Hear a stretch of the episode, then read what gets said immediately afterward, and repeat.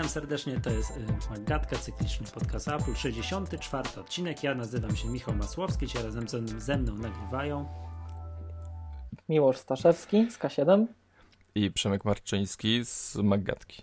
E, Miłosz, bardzo miło nam Cię gościć ponownie, bo dzisiaj w ogóle mamy święto. Będziemy mówili o premierach różnych nowych, fajnych produktów, produktów, o których będziesz nam opowiadał.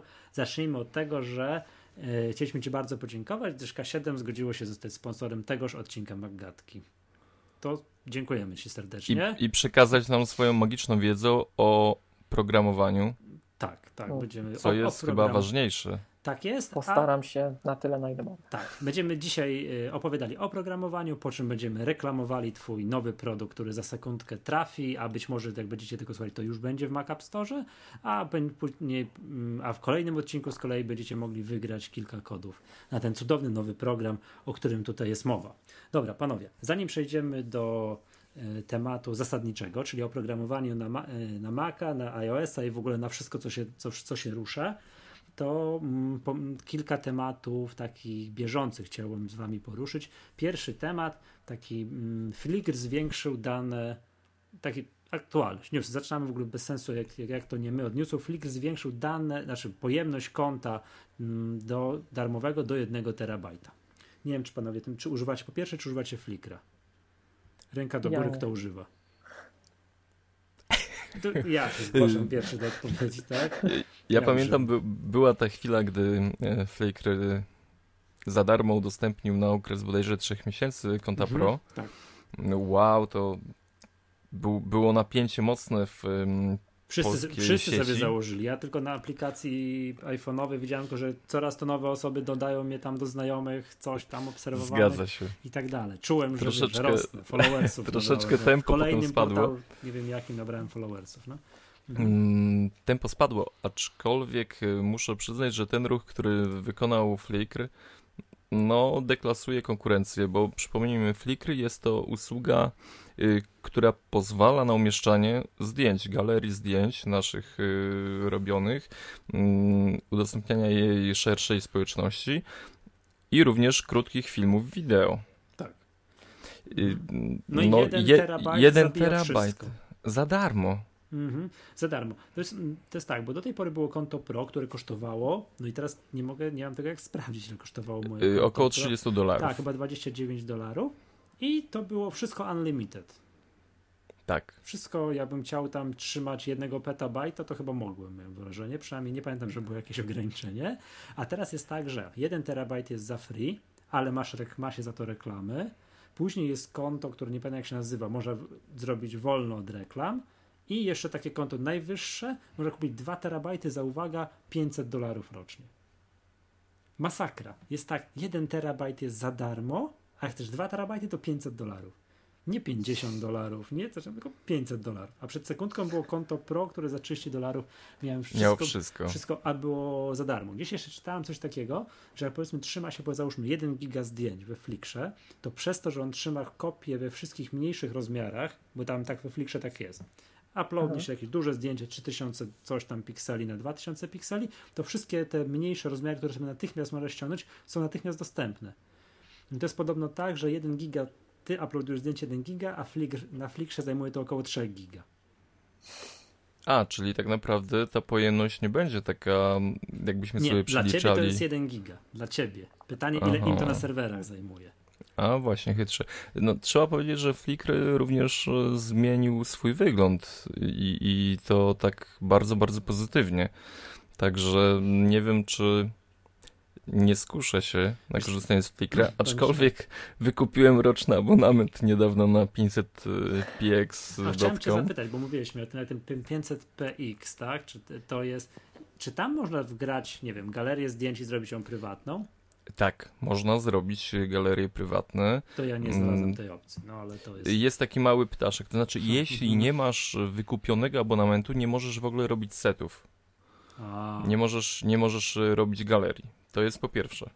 E, możesz e, w, w tygodniu chyba e, udostępniać tam, nie wiem, pięć mało, zdjęć. Mało, mało, tak, Ja pamiętam, nie, y, dokładnej ceny również nie pamiętam.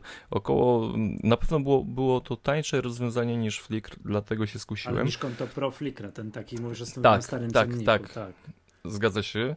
Y, mm, Tam dwa dolary było różnica, aczkolwiek y, było taniej, dlatego. mm, No i wygląd był o wiele fajniejszy, chociaż teraz, gdy Flickr się zmienił troszeczkę, mm, no ta dysproporcja znikła. No, ale najważniejsze, że mm, mam nieograniczoną możliwość przesyłania zdjęć do 500px.com. Tam jest Także unlimited, mamy wybór. Wszystko możesz, tak? Tak. Nie wiesz, co muszę ponarzekać Tak. na tego Flickra. Znaczy, po pierwsze, chciałem y, y, o tym, dlaczego to jest tak, że mm, to, wiesz, 1 terabajt jest za friko, a 2 terabajty to już jest te 500 dolarów, bo to jest tak, że podobno to gdzieś tam mierzyli, że przeciętne, jak ktoś tam ma za darmo, przeciętny taki użytkownik, no to ile tych zdjęć wrzuci? 100 mega, 200 mega, 50 Dokładnie. Mega? Ile macie giga zdjęć na dysku twardym? Mm, No na pewno nie mam tera. No ja mam Ja z nie wiem. Ja mam z 50 giga. Także wszystkich już zdjęć, wszystkich, wszystkich, wszystkich. Może, może z 60. Ja podchodzę w bardzo specyficzny sposób do tego, bo Mhm. ja bardzo dużo skanów wykorzystuję w tym, co robię i, i to, to jest olbrzymia ilość. No, ja pewnie mam kilkaset giga, ale nie powiem dokładnie. No No, właśnie. ja tego nie trzymam na, na w większości wypadków na swoim komputerze, tylko my, no, my mamy coś w rodzaju prywatnej chmury, własną, własną taką macierz i tam wszystko składujemy. No tak, macie prywatnego Flickra, prywatnego Dropboxa i prywatnego... No nie, nie. nie my, my się troszkę tam wystrzegamy wyrzucania naszych danych poza nasze sieci. No dobrze. Dlatego jak, jak zapytałeś, czy używamy Ale nie Flickra, zdjęcia, pytam, ja nie pytam teraz o skany, że tam masz Rodzinne, super wiesz. zdjęcia, sweet focie na Face'a. Ile masz takich zdjęć? No bo nie ukrywajmy, że To no, pewnie niewiele. Ja nudziarz jestem, wiecie. No, no, No, ale siedzi właśnie. przy tym A- a teraz tak, komputerze. bo zmierzono podobno, gdzieś tam jakby oszacowano, że, że przeciętny użytkownik to ma takie, wiesz, 3 do 6 giga zdjęć. W ogóle ma. To możliwe. W ogóle ma, A. tak? Posiada. I tak może teraz w erze cyfrowych aparatów, że każdy może stryknąć, tak, może jest trochę więcej, no ale ile na tym flikrze zajmie? Giga? Dwa Mhm. giga? No tak, generalnie to, bardzo to mało. jest marketingowo dość, Tak, dość więc, dobry więc tą, twór. tą metodą mogliby mi rozdać jednego petabajta, ja bym tak nigdy w życiu tego nie wykorzystał, tak? I teraz tak, że podobne jest tak, czy tak, tak jest uknuta ta teoria, że ktoś ma to konto darmowe, te jednego terabajta, to wykorzystuje tam, nie wiem, giga. A jak ktoś kupuje to płatne konto, no najprawdopodobniej już tego terabajta przynajmniej będzie wykorzystywał. Stąd jest to takie drogie. Dociąża, korzysta, tak. Tak, on już faktycznie, że ktoś kupi to konto, to na najwyższe, to już faktycznie mm, no, zbliża się albo przekracza tego terabajta. Jest to podobno droższe, no nie, nie, no, znaczy nie podobno, bez słówka podobno, jest to droższe od y, usługi od Google Drive'a, tak, gdzie możemy tam w Picassie yy, nie, przepraszam, co ja mówię, Publikować. tańsze to jest, tańsze, tańsze i to chyba dwa razy, aż sobie, przepraszam, aż muszę aż muszę to sprawdzić, ale jest, jest to tańsze. No i stąd się właśnie wzięła ta taka masakryczna cena 2 terabajtów we Flickrze. Y, Tylko tak naprawdę Aha, sorry, przepraszam, jeszcze miałem, zawodowcy. miałem jeszcze narzekać na Flickra. Uploader plików na Flickra to jest jakieś przedwojenne rozwiązanie.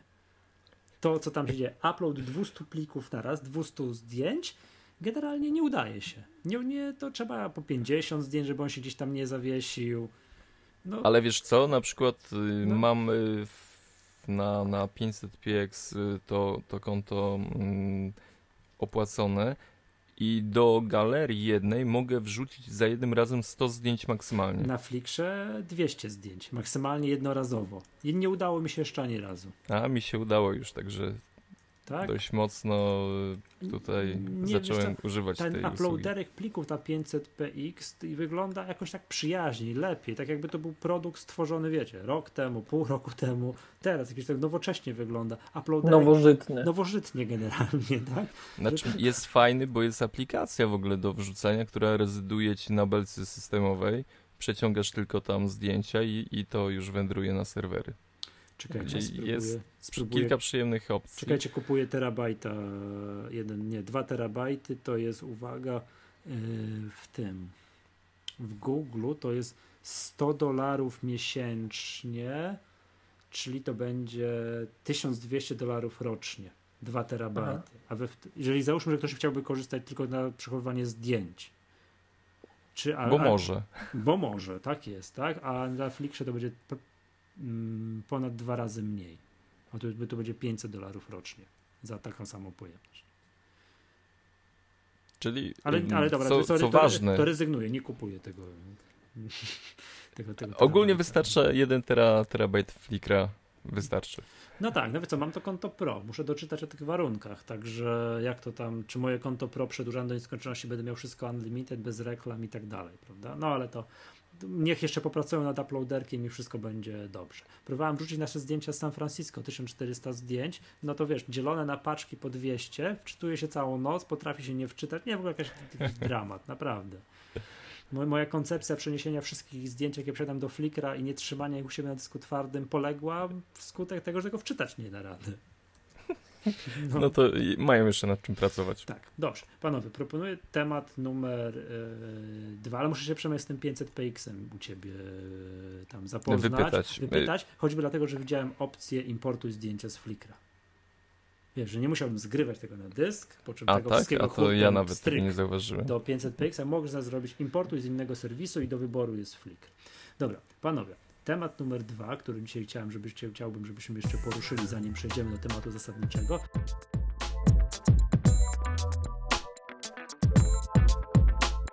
To jest to, że zbliża się WWDC. No i tak, wiadomo. Konkretnie 10 czerwca. Tak, tak, czyli od dzisiaj to za półtora tygodnia. E, tak, co wiemy już, że co będzie, czego nie będzie. Nie wiem. I, i o, wasze, mnie i o ciekawi, wasze przewidywania, czy, co będzie. Ciekawi mnie, czy, czy Miłosz jako programista mm, jest spięty i skupiony. Spięty, skoncentrowany. Um, Dobra, no na pewno wychodzi, wychodzi, wychodzi nowy będzie? OS 10. A skąd wychodzi nowy OS 10. No tak przypuszczamy, że będzie nowy OS 10, tak? Mhm.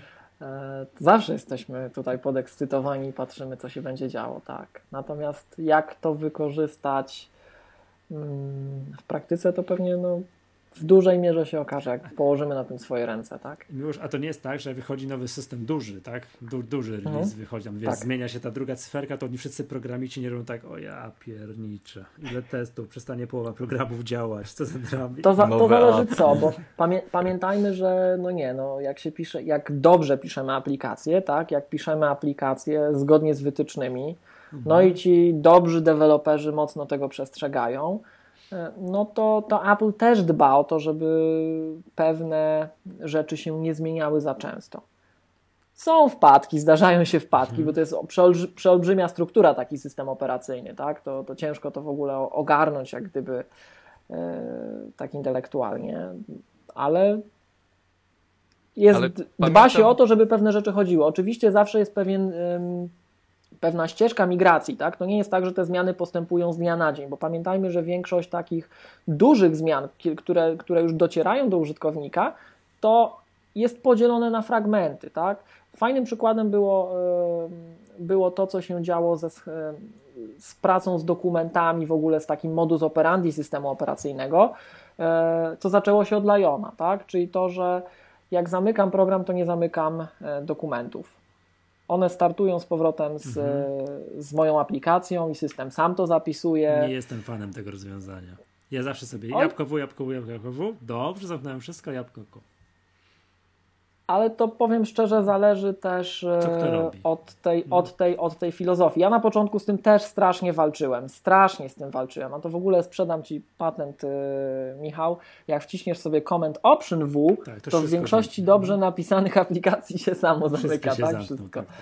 E, notabene tutaj, to przy okazji zobaczcie, to większość Waszych słuchaczy na pewno korzysta z Microsoft Office chociażby na Maca, prawda? Mhm. To fajnie widać, jak niektóre aplikacje są lepiej pisane pod spodem, a inne jak gdyby troszkę mniej, bo e, po Microsoft Office było bardzo mocno widać, że te zmiany, które wchodzą w system, e, no tak tam te, ta, nie weszło to od razu. System do... się zmienił, a one się zachowywały po staremu. Ich dotyczą nie pasowało. Mniej.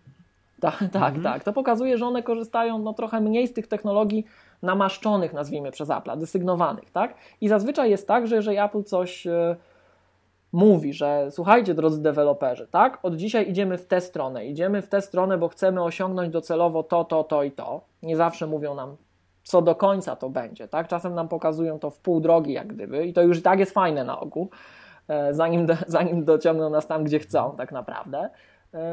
Mówią, że wprowadzą to, wprowadzą to, wprowadzą to, a z czasem będziemy wy, wyciągać z systemu to, to i to i dajemy Wam na przykład troszkę czasu, przygotujcie się na to, że od tego systemu ta zmiana już jest postrzegana jako taka Obowiązkowa. mm, niezalecana. Niezalecana. niezalecana, Ona jeszcze jest, ale w każdej chwili może się zmienić. Mhm. I teraz ym, no my to często widzimy, tak? Po różnego, my tak oceniamy wewnętrznie aplikacje jako użytkownicy. Patrząc, e, bo to czasem widać, czasem coś wystaje, tak? Nawet z tej skompilowanej formy widzimy, co, co gdzieś tam się w logach pojawia, co jedna aplikacja czy druga odpala. No, może nie będę podawał konkretnych przykładów, To ale znaczy, to czasem normalni takie... użytkownicy nie przeglądają logów. Nie No to wiem, tak, Michale, to przeglądasz znaczy- logi? No, trzy razy To- dziennie. No, no, no. Każdej aplikacji co uruchomisz. Oj, oj, oj. Nie, to znaczy, mm, y, ciekawi nas, czy Apple zdarzyło się kiedyś, że zaskoczył programistów y, faktem, że mm, wydaje nowy system i nagle dowiadujecie się, że połowa Że coś jest funkcji, nie tak. tak, z których y, budowaliście aplikacje, nagle nie ma. Zdarzyło się, zdarzyło Tak? się. To był taki bardzo znany w makowym świecie przypadek. Nie wiem, czy kojarzycie. Nasz system miłościwie nam panujący OS 10, tak, którego my w K7 jesteśmy przeolbrzymimi, przeolbrzymimi fanami. My dlatego używamy tych jabłkowych urządzeń. Z powodu OS 10. Nic innego. Czasem tak brzydko mówimy, że jesteśmy zakładnikami tej platformy, tak? bo nie ma dokąd uciec. Nie ma dokąd uciec. No gdzie uciekniemy? Na Linuxa, na Windowsa? No, nie, w tym co robimy to się nie nadaje. I e, OS 10 dzisiaj już jest takim dobrze zadomowionym środowiskiem, natomiast Przepraszam, jak, zr- jak, zrobimy z tego jingla. natomiast jak, jak system wchodził na tą makową arenę, e, to nie wszyscy o tym dzisiaj pamiętają już. Był taki okres przejściowy. Na początku Apple przygotowało zestaw frameworków, które by miały pomóc deweloperom przenieść oprogramowanie z klasycznego macOS, z macOS 9 i wcześniejszych, w to środowisko OS 10. No bo wiadomo, że jak wszedł nowy system, to na niego, tak stricte na niego, y, pisząc pod Cocoa, czyli jego natywne frameworki, to co przyszło, tą technologię, która przyszła z Nexta razem z Jobsem do Apple, e, no to na to nic nie było. Na to praktycznie nic nie było, tak? I trzeba było sobie jakoś poradzić. Stąd taka historyczna też, e, kto, kto się tym wszystkim interesuje, gdzieś tam to widzi wstecz troszeczkę, to były takie historyczne Czym już, żeby miał Utarczki, jasność, ty opowiadasz utarczki o historii między- sprzed 13 lat. No, nawet troszkę później. Nawet były, trochę, no. były, Mhm. ale, były, ale dobrze, no były, to było. Tak, ale okolice tego Mhm. czasu, tak? Były takie utarczki między Apple i Adobe. My się czasem śmiejemy, że ten Flash to jest zemsta. To jest Mhm. zemsta Apple'a. Za to, No. że kiedy Apple prosiło Adobe, pokażcie, że wspieracie naszą platformę, która jest nam potrzebna do przeżycia, bo bądźmy szczerzy, to wtedy było Apple'owi potrzebne do przeżycia, tak? Ten system był im potrzebny, żeby przetrwać jako platforma komputerowa. Zróbcie na to Photoshopa. Zróbcie na to ten soft, dla którego wszyscy kupują Maca. I co Adobe powiedziało? Nie. Nie? Adobe wtedy powiedziało nie. Dlatego 64-bitowy Photoshop na Macu jest dopiero od niedawna.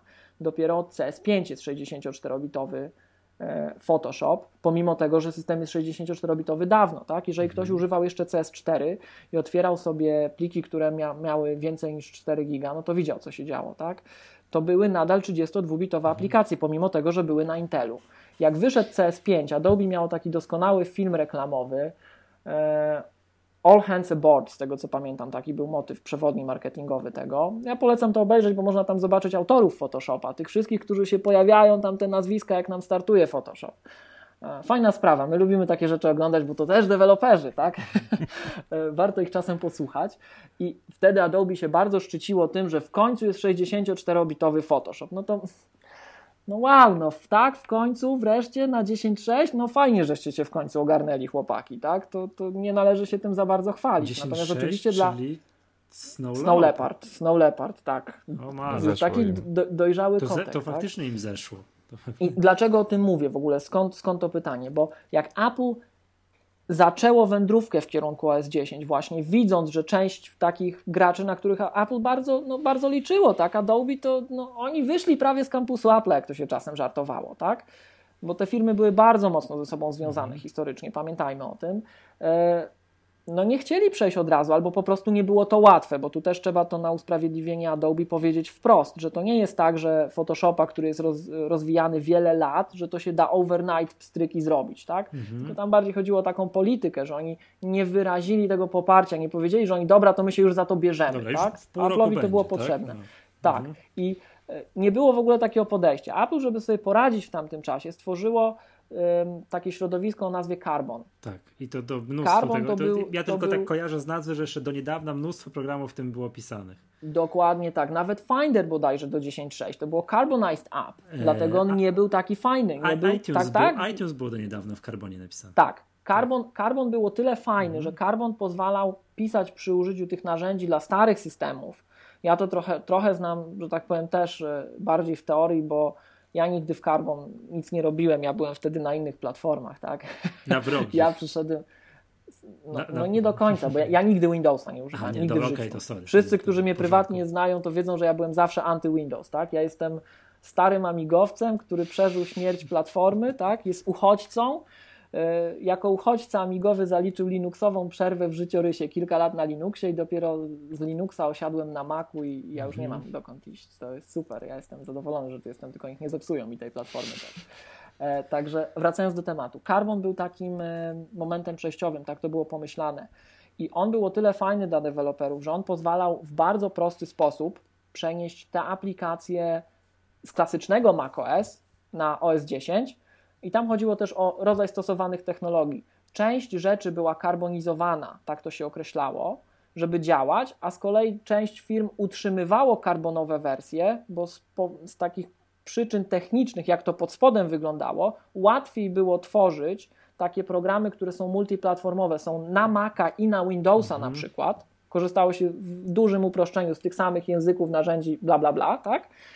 I to było bardzo łatwo rozwijać podobny kod, ten sam kod e, na dwie platformy równolegle. Dlatego iTunes był w Carbon. Mhm. Bo Apple też chciało tego pilnować, tak? I dlatego Photoshop był w Carbon, i dlatego do niedawna był w Carbon jeszcze Office Microsoftu.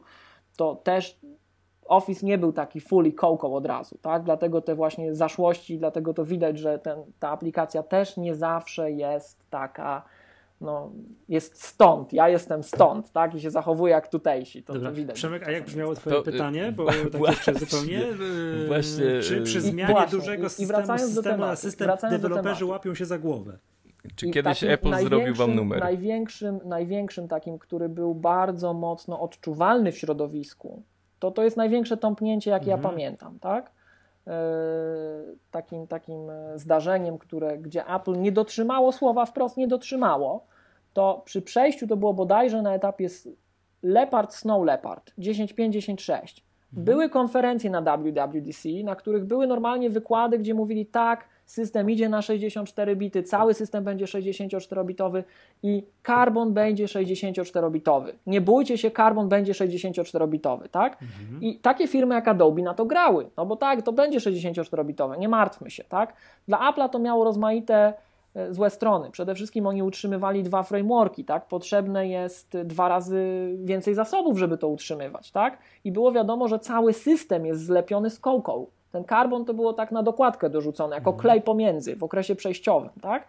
I nagle no, firma coraz bardziej brnęła w utrzymywanie dwóch frameworków i rzeczywiście Apple powiedziało bodajże na etapie 10.5, na, na, na, tym WWDC to było chyba, w który, które wprowadzało 10.5, że będzie karbon 64-bitowy. To było nadal powszechnie wykorzystywane środowisko w bardzo wielu e, wypadkach.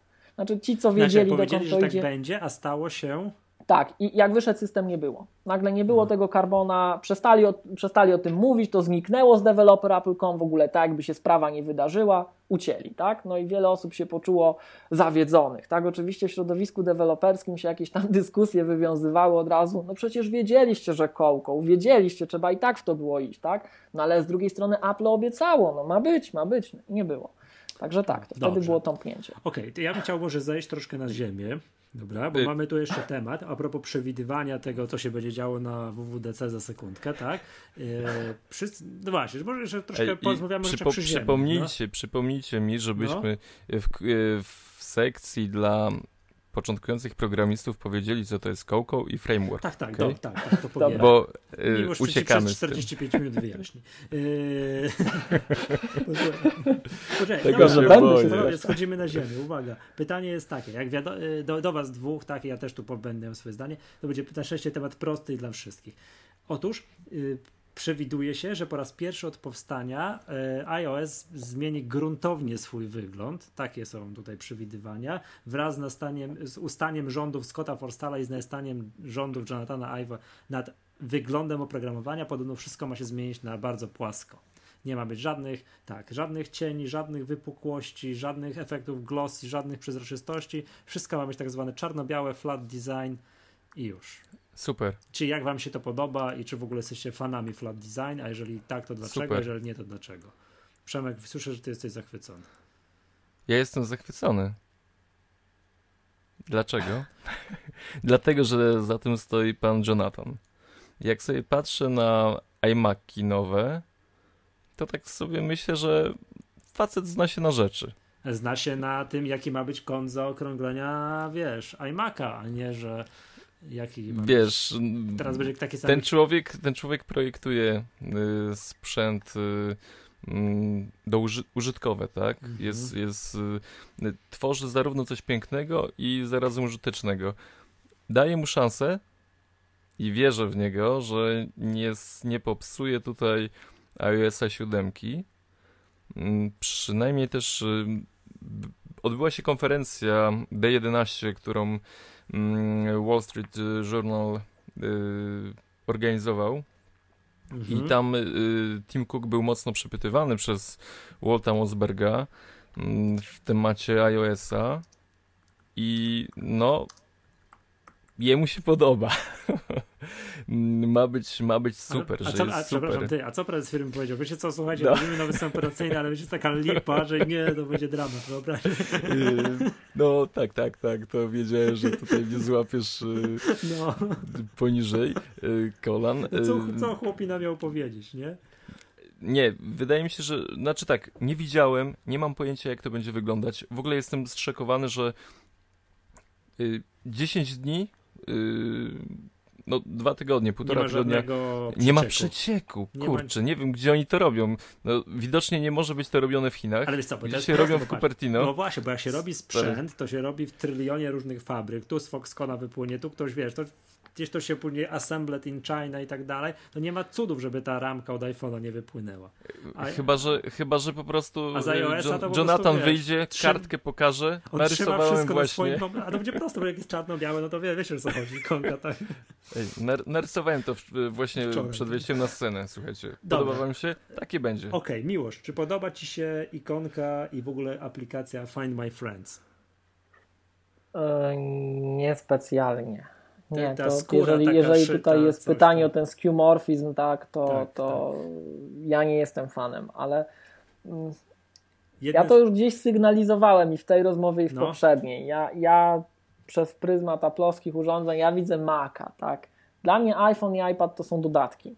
Mhm. Mnie to aż tak nie boli. Mnie dużo bardziej ten, te zmiany interfejsu, interfejsu bolały na, na stacjonarnym Macu, tak? Na, Mhm. tym, no, na tym moim codziennym. iCal, no, no nie, no. Ale wiesz, posłuchaj, No nie, jeżeli nie, wiem, czy teraz już na WWDC będzie zapowiedziany, bo że iOS 7 jakby nie był zapowiedziany, to chyba by się, wiesz, ziemia rozstąpiła. Po prostu musi zostać No, my zapowiedziany. mamy teorię na ten temat. Tak, tak? słucham? My mamy teorię Tak, na ale ten temat, a za tylko który tu nie też- dojdziemy. Tak, to zaraz dojdziemy. Za najprawdopodobniej być może zostanie zaprezentowany 10.9, tak? Dziewięć, Lub jak to woli, tak, to jesteś fanem wersji numerka 11, o 11, tak. tak? tak? To, jest, to tam też na, na tym też ma czuwać, czuwa nad tym Jonathan Ive, no i tam też ja rozumiem, że wszystko płasko, tak w ogóle kolory Znaczy- przestaną być mi potrzebne w monitorze, będę mógł sobie kupić monochromatyczny monitor i. Ale, ale Tak. retina jest w laptopach, także wykorzystamy to. Jeśli chodzi o wygląd, to powiem szczerze, no ja jestem mimo wszystko takim wyznawcą tej starej szkoły, tak? Ja bym chciał, żeby Apple miało spójny interfejs. I ja jestem w stanie zaakceptować to, że on będzie inaczej wyglądał, że oni będą zmieniać, bo jak sobie spojrzymy, jak wygląda dzisiaj Aqua, to co my nazywamy Aqua, ten interfejs, który, którego używamy na Macu, a jak on wyglądał w momencie prezentacji, przecież te wszechobecne paski, co niektórych do szału doprowadzały paski? 10.2 na przykład. Kiedyś, kiedyś takim Na motywem przewodnim systemowej. Tak, motywem przewodnim Mac OS 10 były paski, stripes, tak? Jak sobie wpiszesz nawet w Google gdzieś Coco, Aqua, Stripes, to tam różne rzeczy można wyszukać. I Niebieskie. To, tak, to, to, to czasem było takie śmieszne, bo jak czasem ludzi tutaj uczymy, my, nam się zdarza czasem uczyć programowania, szkolić z programowania, i, I gdzieś tam jest, jest taki zestaw książek, o tym pewnie sobie też powiemy, które my polecamy do nauki, tak? To czasem osoby gdzieś trafią na jakieś tam starsze wydania, tak? I ostatnio trafiliśmy na takie bardzo stare wydanie jednego z podstawowych podręczników. E, no i tam były te paski wszędzie i, i, i, i w ogóle o co chodzi, tak? Później żeśmy się bawili z tymi, z tymi osobami, które uczymy w znalezienie, których zdjęć nie odświeżono, tak? Gdzie się zachował autor książki nie po Apple'owsku, choć to były pracownik Apple'a, bo Apple to jest takie, że wszystko aktualizuje, oczywiście coś zmieniamy, to każdy szczególik jest nowy, jest piękny, taki jak ma być, tak?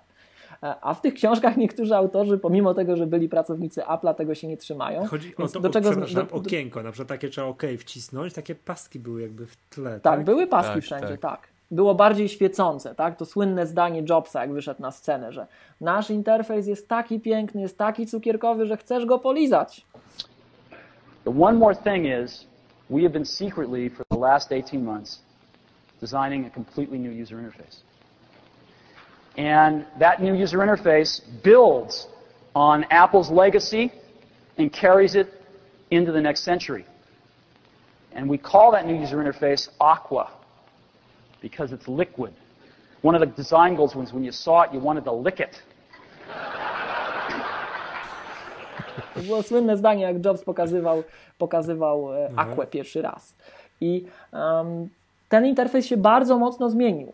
Dzisiaj, dzisiaj macOS nie wygląda tak, jak wyglądał kiedyś, ale następowało to w sposób spójny, tak? I to nam się podoba. Natomiast nie podoba nam się, mnie i tutaj ludziom, z którymi współpracuję, że ten interfejs w pewnym momencie przestał być spójny, że Apple zaczęło promować, bo, bo aktywnie promowało chociażby w App Store, aplikacje, które um, mocno naruszały tę spójność interfejsu. I może to jest jakaś droga, nie wiem, tak? To oni decydują Ale wiesz, aplikacja, ale nie firmy trzeciej może sobie wyglądać jak se chce.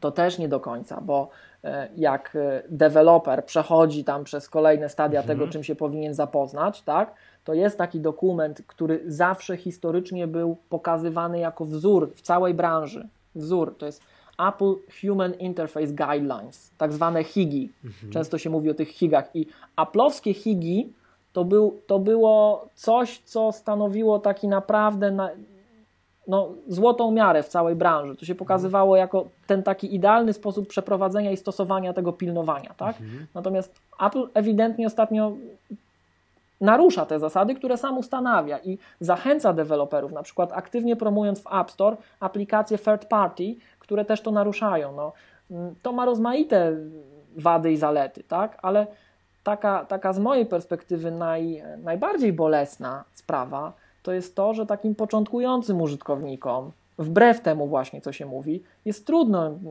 pokazać pewne rzeczy w aplikacji, bo jest ciężko powiedzieć człowiekowi, słuchaj, taki przycisk się zawsze zachowuje tak. Jak ty go zobaczysz, to wiesz, że czujesz się jak w domu, czujesz się u siebie, ty wiesz, jak tego użyć, tak? Mm. I ktoś odpala kalendarz i już w ogóle nie wie, co tam się dzieje, bo to wygląda jak kartka, tak? I się jeszcze zachowuje niespójnie, bo na przykład chciałby przesunąć coś, bo ma narożnik jakiś tam zadarty, to teraz to już chyba poprawione, ale w 10.7 to jeszcze bardzo raziło chyba w książce adresowej, z tego co pamiętam, że tam była taka zadarta karteczka i człowiek myszką chciał to pociągnąć, a to nie reagowało, to Aha. tylko wyglądało. Aha, to Także takie w ogóle tak wprowadzanie, tak, wprowadzanie w błąd użytkownika. To interfejs ma prowadzić prowadzić, on ma być przejrzysty. Tak, tak. To jest no ja z tego względu chcę spójności. Że interfejs ja, ja nie to, nie jest tylko, to, to, nie jest tylko jak coś wygląda, ale przede wszystkim jak coś działa. Tak, jak to reaguje, to ma być mhm. spójne, to macie przyzwyczaić do tego, że jak ty się tego raz nauczysz, to to do końca świata będzie działać, tak? Jak Apple to zmienia, jak system się początkowo zmienia, tam właśnie znikają paski, dodajemy bardziej szarości, to, to są pewne takie mm, też wskazówki Apple'a, w którą stronę my idziemy, bo to Leopard tak zaczął, tak? On, mhm. on wyeliminował paski. Do 10.4 jeszcze to tam ostro działało. To Tigera, tak? A to ja niestety jestem Tak, tam, był, myśmy, tam były poszczególne stadia, że tak powiem. Był brushed metal na etapie Pumy 10.4, potem wszedł mhm. ten taki e, spójny szary, to było 10.5, no i my idziemy w tę stronę, ale to jest nadal spójne, tak?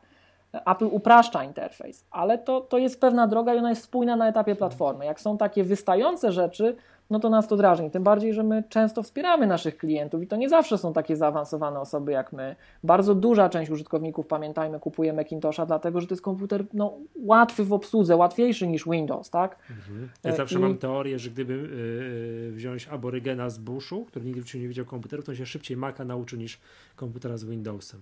Na pewno tak. A na sorry, pewno. przepraszam, nie wiem, czy słyszeliście, 8.1 wersja Windowsa ma przywrócić y, przycisk start. Przycisk start. Tak, i Wow. e- ekranem początkowym będzie nie to takie, wiecie, to te, te kwadraciki, tylko będzie Tak, normalny, nie wiem, desktop. Modern, Ale przepraszam. Jak to się tam nazywa? Biurko? Nie, Modern nie. UI. Słucham? Do, dość zabawnym y, tematem było również y, 8.1, wersja robocza było Blue. Tak się Tak. nazywa, wersja Y, Blue. Tak, wersja Blue to skojarzenie do blue screena, czyli niebieskiego ekranu dość mocno, że tak powiem, nam nie działało. A dobrze, No. cze, Miłosz, o ile dobrze rozumiem, to twoja nadzieja z nowym interfejsem, na przykład 10.9 jest taka, pal ich jak to będzie wyglądało, czy będzie glossy, płaskie i tak dalej. Ważne, żeby interfejs Niech był spójny. spójny. Tak. Na I iOSie jeżeli- i na y, Jeżeli, komputerze. znaczy to, to idzie w tę stronę, bo spójrzcie chociażby jak wyglądają ikonki nawet w Finderze. Ta boczna belka taka, places, miejsca, Dobrze, tak? Jak mamy biurko, mamy, Tak. nie wiem, e, dokumenty i tak dalej, No, to zawsze było kolorowe. Tak. A teraz jest takie spójne i to Tak. idzie ewidentnie w tę stronę, Tak. gdzie idzie iOS. Tak, i na początku mi to strasznie denerwowało. Zastanawiałem się, co zrobić, żeby było kolorowe, a teraz się przyzwyczaiłem. Tak.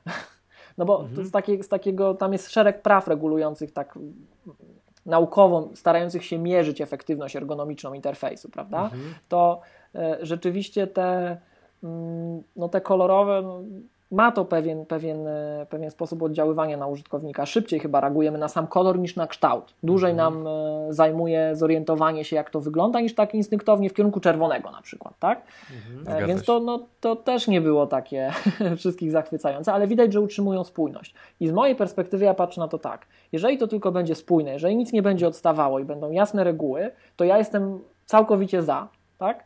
Ale jak będą takie eksperymenty, no, Typu- one są pewnie potrzebne też Apple'owi. Oni też się na nas uczą pewnych rzeczy, tak sądzę. Nie, nie wiem, no podobno obserwują. przepraszam, ta moja ulubiona aplikacja, ten przykład właśnie, czy podoba się to Find My Friend z tą skórą, bo to jest ten, ten skeuomorphizm jest tutaj najbardziej widoczny. Aha. To jest podobno Tak. skóra z samolotu Jobsa.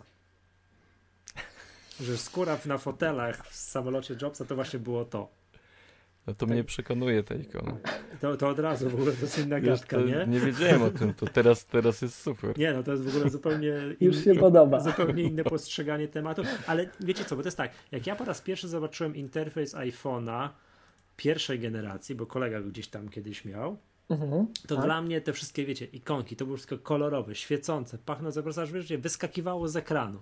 To w porównaniu wówczas z tamtejszymi jakimikolwiek telefonami, to to w ogóle kosmos.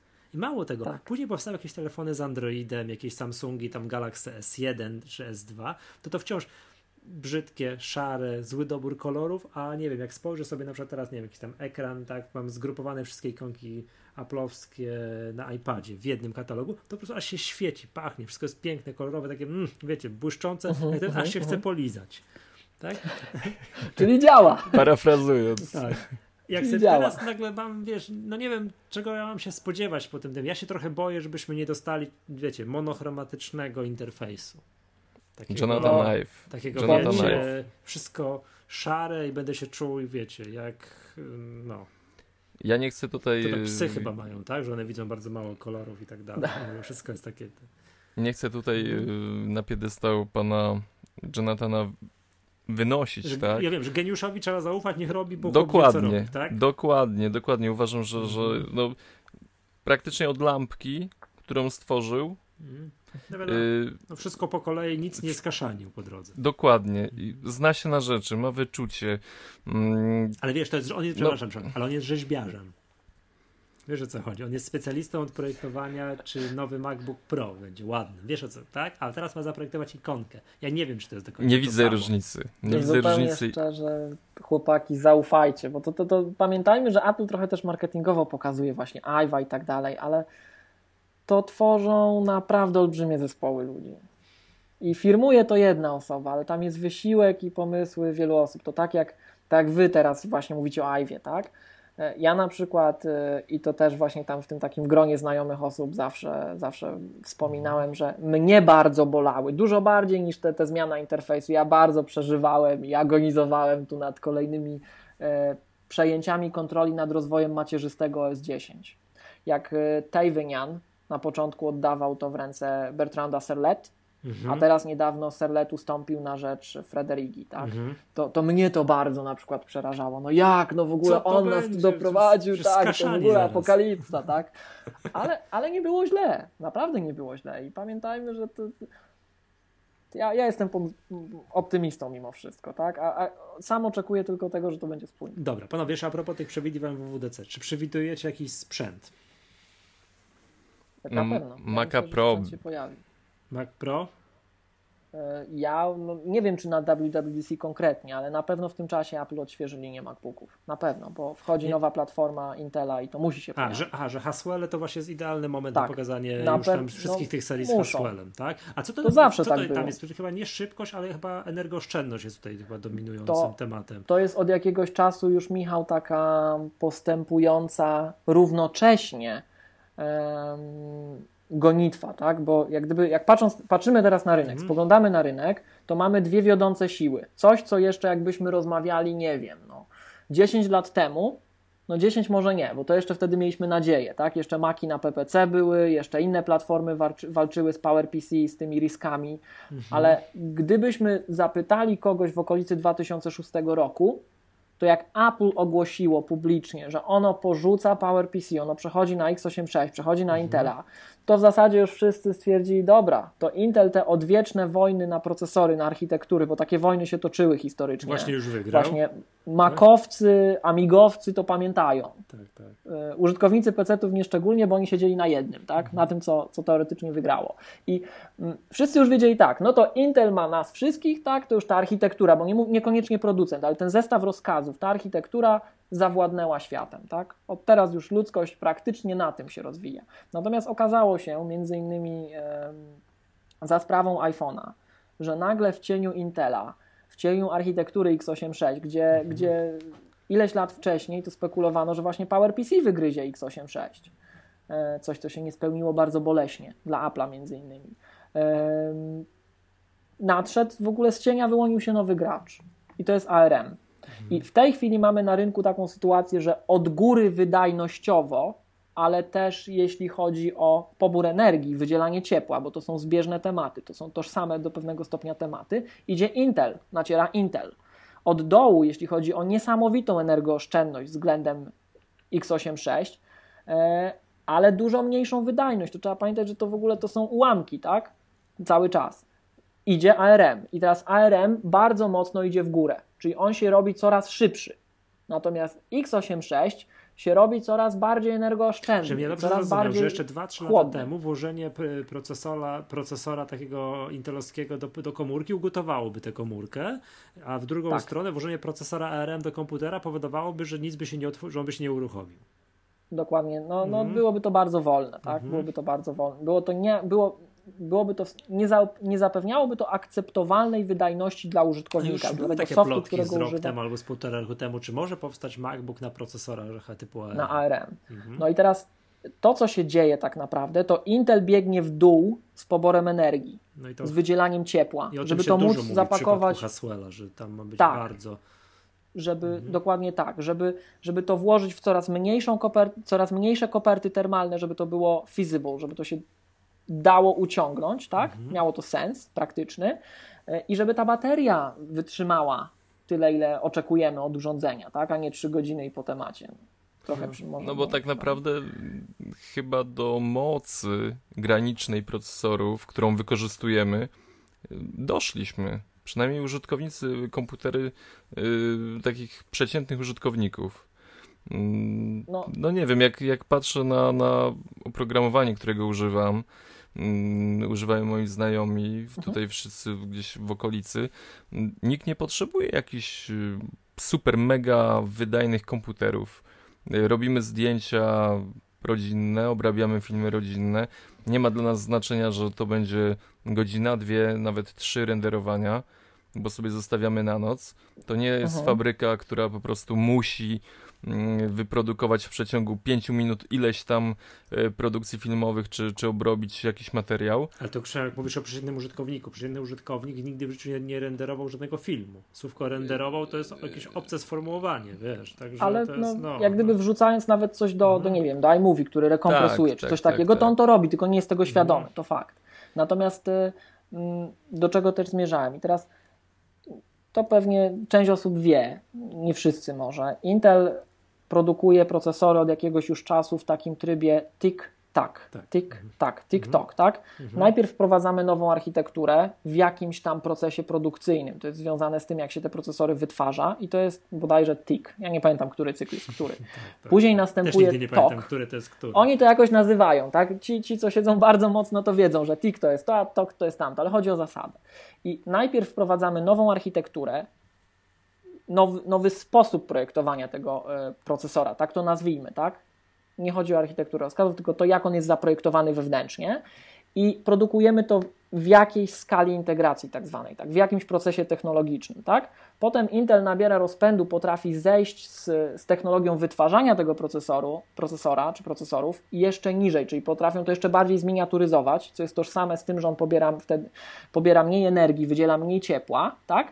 Ale żeby nie przesadzić z postępem, nie wpaść w jakieś kłopoty, to produkują w tej e, w tym nowym procesie technologicznym tę poprzednią architekturę. Czyli, tak? czyli produkują Ivy Bridge'a.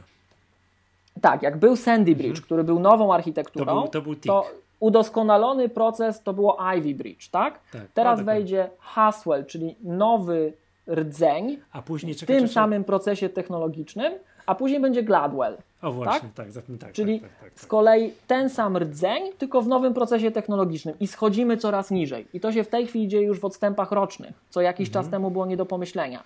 I Czy patrz, i e, patrz, no, jak Intel długo goni. były, patrz jak długo były Core 2 Duo na rynku. Tak, tylko Strasznie tak, tam długo. Mhm, bo to, to generalnie jest związane z tym, że Intel się troszeczkę wycofał. To był tak naprawdę, jak się patrzy na linię rozwoju tej wewnętrznej architektury Intela, to, był taki, to, było, to było zawrócenie. Oni, Pentium 4 był dla nich ślepą uliczką. Oni musieli wrócić wcześniej do tych, do tych wcześniejszych architektur. Na ich bazie zbudowali Core Duo, Core 2 Duo i dopiero z tego miejsca jak gdyby znowu szli w te, w te, w te następne architektury. Tak? E, więc Intel idzie w dół z poborem energii, co dla nas, e, szczególnie dla użytkowników Apple'a, my jesteśmy, proszę o tym pamiętać, użytkownicy Apple'a są tymi, którzy to pierwsi na świecie czują. Pierwsi, bo to Apple puszcza takie rzeczy jak iPhone, jak iPad, jak MacBook Air, a branża goni. A No, branża to goni. jest tak? jakby chyba taki nie, nieformalny deal tutaj Apple'a z Intelem, że Intel zawsze Apple'owi pierwszemu coś daje. Niekoniecznie. Niekoniecznie. No, to było tak. widać na etapie Sandy Bridge, że Intel bardzo mocno liczył na to. To, to, to oczywiście no, no. są plotki, tak? Tego nikt nie wie na pewno poza nimi. Ale Intel ponoć bardzo mocno liczył na to, że Apple zacznie promować te ich nisko, niskonapięciowe architektury, bo oczywiście tam się toczą pewne prace, tak? I że nowe urządzenia typu iPad, iPhone będą szły w kierunku x86. No, to coś, Apple tego nie zrobił i ponoć właśnie Sandy Bridge, któryś, bo tam były dwa rodzaje Sandy Bridge, dostali później, nie dostali wcześniej. No dobra, Także- to może coś im się tam rozsypało. No Kar, karcą się, Dobrze, karcą. Dobrze, dobrze. To o czym to mówiliśmy? O flat design, tak? Nie, to, było, to była ta gadka. Także nie, mówiliśmy jeszcze o nowym sprzęcie, tak? No i na pewno wyjdą nowe Maki, na pewno. A, właśnie, I, sorry, nowe, nowe Maki, tak, tak. tak. Ale pyta, będzie- pytanie, czy Maki Pro? Tak, bo to jest jakieś teraz pytanie, czy Maki Pro. Tego, No ale to tego, będzie... tego nie wiem, tak? Na, natomiast wiosna. wiem, czego nie będzie. Wydaje mi się, że nie będzie żadnych te, tematów, żadnych sprzętów i. Nie będzie iPhone'a, nie będzie iPada.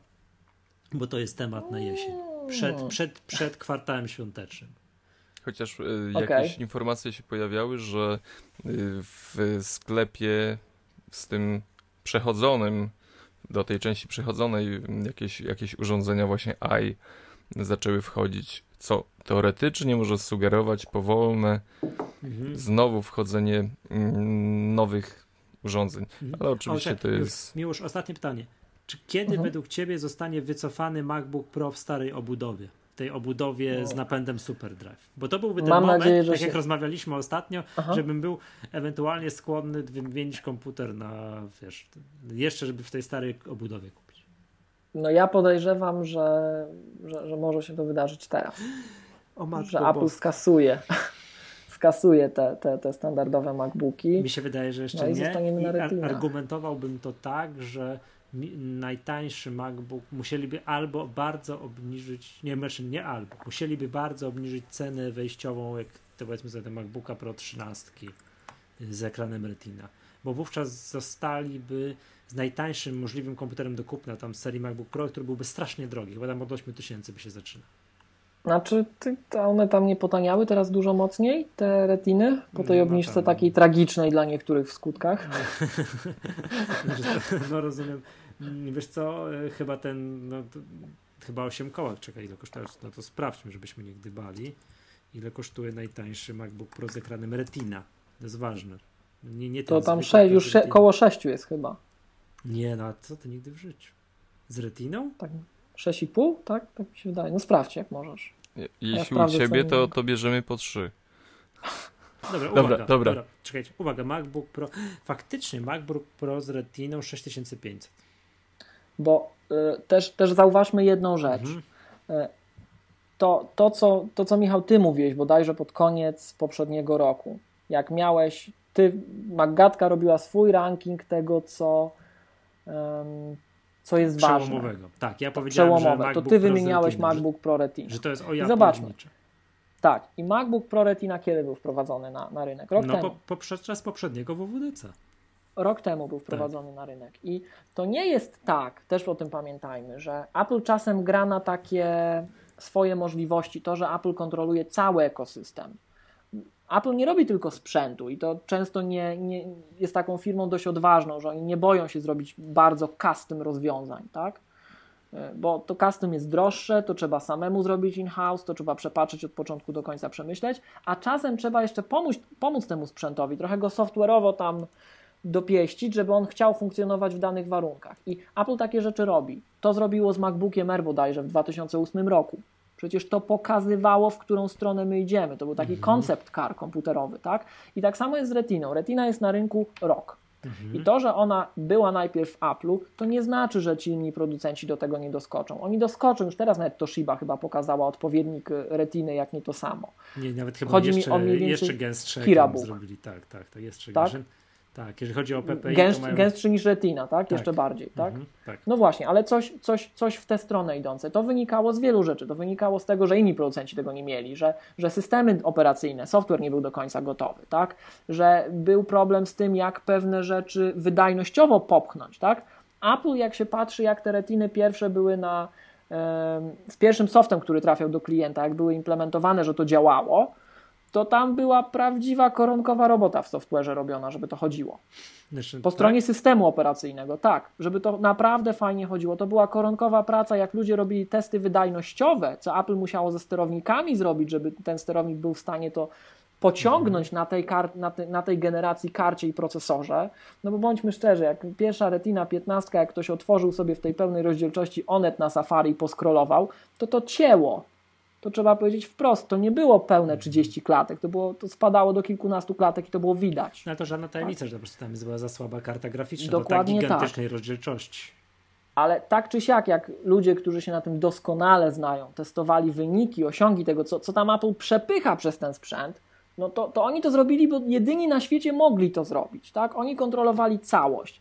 I jak to mawiają anglosasi, make no mistake.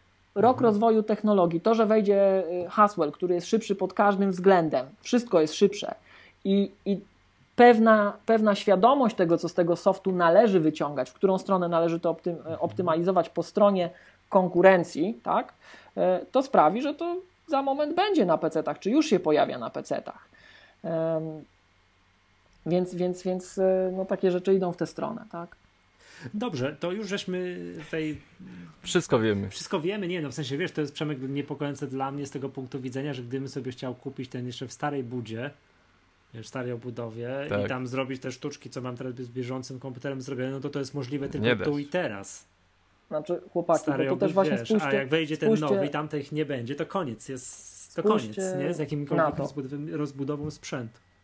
z punktu widzenia klienta, to te zmiany tak naprawdę, jakbyście zapytali takiego typowego e, użytkownika, czy dobrze, on woli tak. retinę, czy on woli pro? No, no to, to, jak myślicie, co, no, yy, co tak. wybierze? Unibody czy retinę? No oczywiście, że wybierze no, ten z retiną, No bo co? Tak? Mniejsze, lżejsze, wygląda dużo lepiej, tak? No, ci, ci, co mnie znają, to wiedzą, że ja mam fioła na punkcie matowych ekranów, ale jak mhm. pracowałem przez yy, miesiąc od teraz wstecz, pracowałem przez ponad miesiąc na MacBooku Pro Retina, ja byłem absolutnie zakochany w tym ekranie. No. Ekran jest cudowny, tak? Komputer mi się nie podoba sam. Ja wolę komputery te, te, te unibody, one moim zdaniem na więcej pozwalają, ale ekran to jest, to jest pierwsza klasa, tak? To ja chcę tak pracować i, i pewnie się skończy tak, że po tym odświeżeniu to się przesiądę na najmocniejszą retinę, jaka jest, żeby mi niczego nie brakowało i, i tyle z tego będzie. Ale wracając do tematu, to to idzie w taką stronę, że użytkownik zawsze wybierze retinę tak?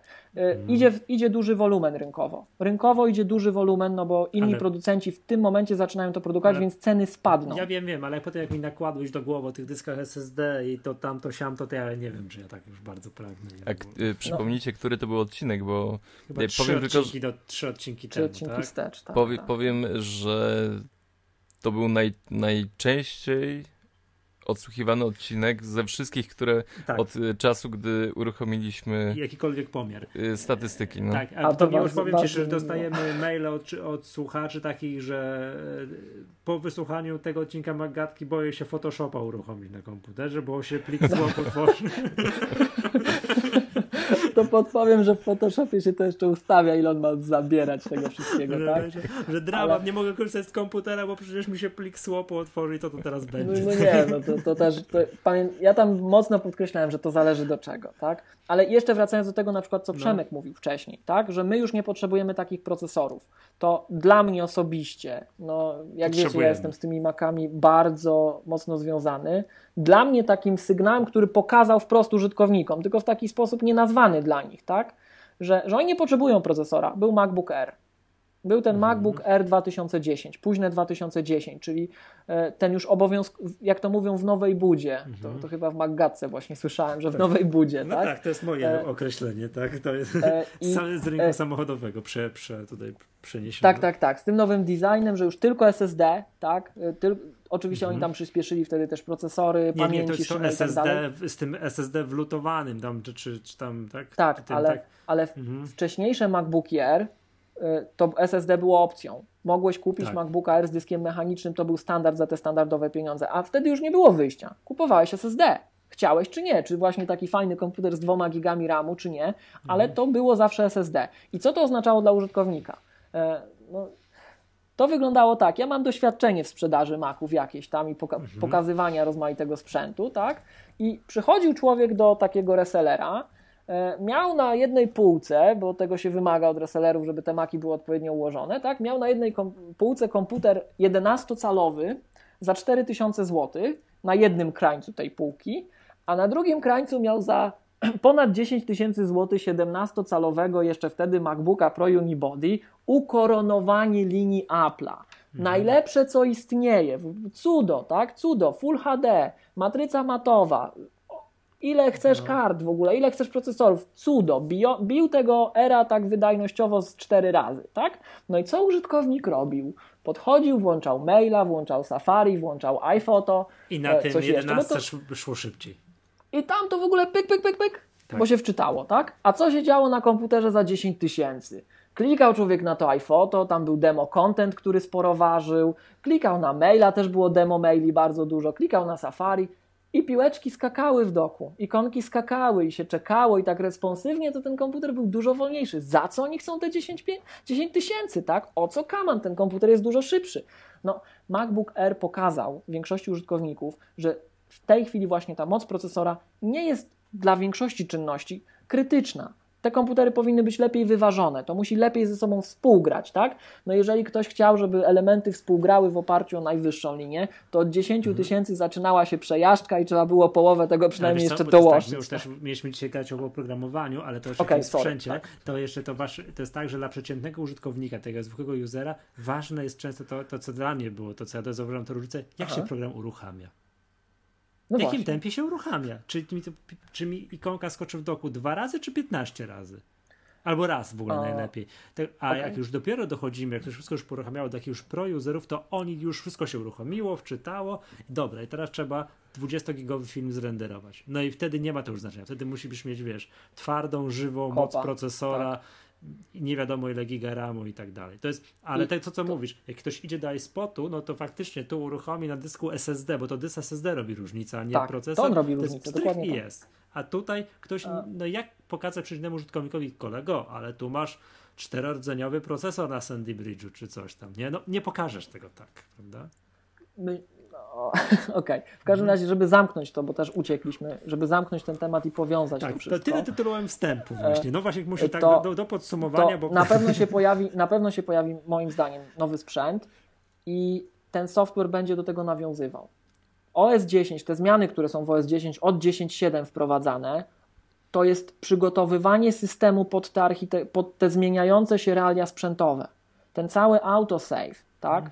Y, To, że to rusza właśnie te wszystkie dokumenty, że one się otwierają razem z aplikacją, to nie jest przypadek. I to zostało wprowadzone dopiero w tym momencie, bo dopiero w tym momencie to miało sens, bo był sprzęt pod spodem, który to ciągnął, czyli SSD. Bo no, jak odpalamy otwarty program, który ma otwartych ile. Odpalamy program, który ma otwartych powiedzmy 15 dokumentów. No I robimy bez- to na SSD. Bez to jest SSD to jest kawka, nie? Bez SSD Tak, to trzeba a zróbmy to na dysku Tak. mechanicznym. No, bo to co kawę, zabija kawę, dysk kawę. mechaniczny, to jest wiele równoczesnych operacji. To z tym one sobie nie radzą. Wiele równoczesnych operacji je zabija. Mhm. Więc 15 dokumentów dla dysku mechanicznego to jest no way po prostu, tak? I system idzie w tę stronę. Ten, to, to, to wszystko idzie spójnie w tę stronę. Więc ja myślę, że Apple będzie na pewno bardzo agresywnie szło w, w kierunku em, tym, który wcześniej już prezentowało, czyli coraz cieńsze urządzenia SSD, A coraz to- mniejsze i to- system tego, będzie w tę stronę. Tego, szedł, temu nikt tak. nie przeczy, to tak będzie, tylko właśnie było moje pytanie, Aha. czy teraz i z przerażeniem y, wysłuchałem twojej odpowiedzi, być może Cicho, teraz. milcz, już milcz. Tak, Nie, ja dobra, myślę, że dobra, tak. uwaga, zadaję pytanie zgodne z kierunkiem naszego odcinka, bo przypominam, Okej. że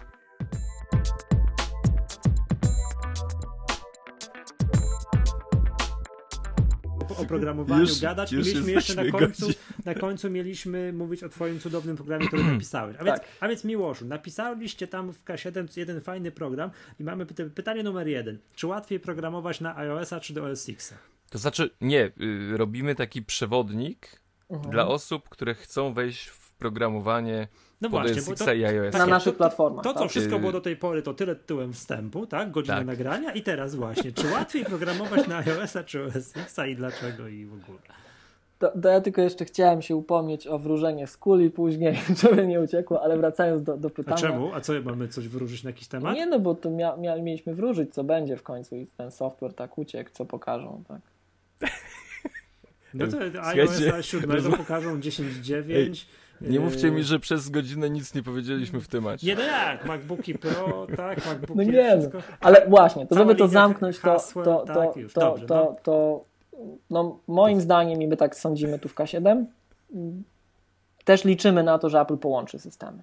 Że Oj, wy, co, połączy już? OS 10 i iOS, tak. Bo ty, miałem to pytać, jak to, To- było. Czy to teraz te mi to ikonki. powiedziałeś? Ja chciałem, to pytanie było kulminacyjne. To chciałem jako ostatnie pytanie zadać, Ale to- kiedy Apple połączy, będzie jeden system OS, tak? A, Okej, Nazwie- no to zaczęliście z tym programowaniem, myślałem, że odeszli. Aha, rozumiem. No, czy chcesz powiedzieć, że to może być już tam za półtora tygodnia? Tak, i, i, i no oczywiście my się możemy mylić, często nam się to zdarza, ale, ale jesteśmy o tym przekonani. Ale bo, chcesz powiedzieć, e, gdyby to by oznaczało, że tam gdzieś pod maską już sporo rzeczy jest tak samo.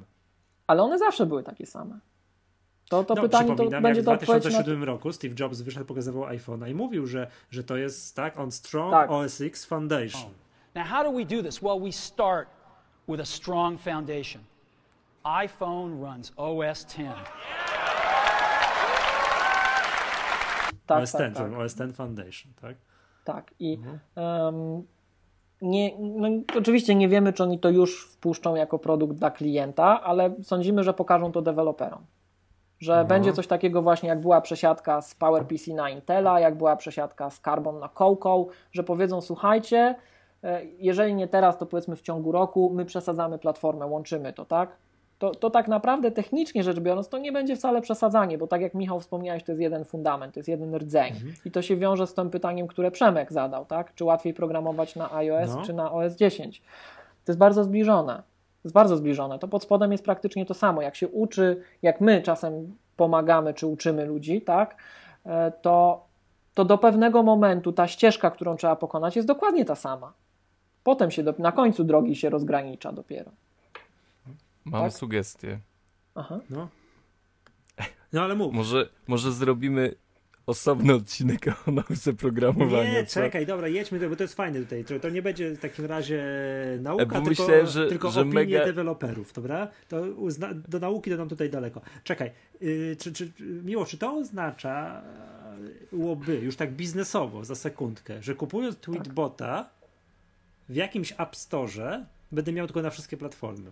Jeżeli załóżmy, że to jest, to jest, deweloper to jest by tak pytanie, chciał. jak to zostanie, to jest pytanie, jak to jest zrobione, bo e, ja, mnie jest ciężko się wypowiadać o aplikacji Tweetbot, tak, bo ja jej nie napisałem i tak dalej, nie wiem jak to wygląda pod spodem, ale część rzeczy jest tak na pewno rozwijana, że, że, że pod spodem ten mo, na poziomie jakiegoś tam e, modelu, nie tego co oglądamy Mhm. na ekranie, to bardzo wiele rzeczy pewnie jest rozwijanych bardzo podobnie. Bo Mhm. tak samo się tworzy pewne mechanizmy pod spodem, a dopiero interfejs się projektuje, tak? Osobno tu i tu.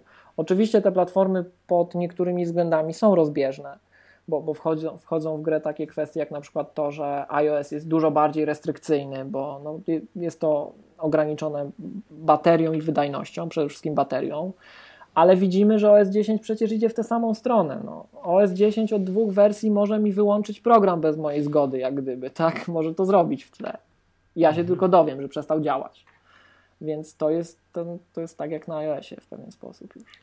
Mhm. Dobra, pytanie numer dwa. Y, Czy łatwiej programuje się pod OS czy pod Windowsa? Ja tylko pracę, pracę maturalną pisałem na Windowsa, ale i to była moja jedyna styczność z tym.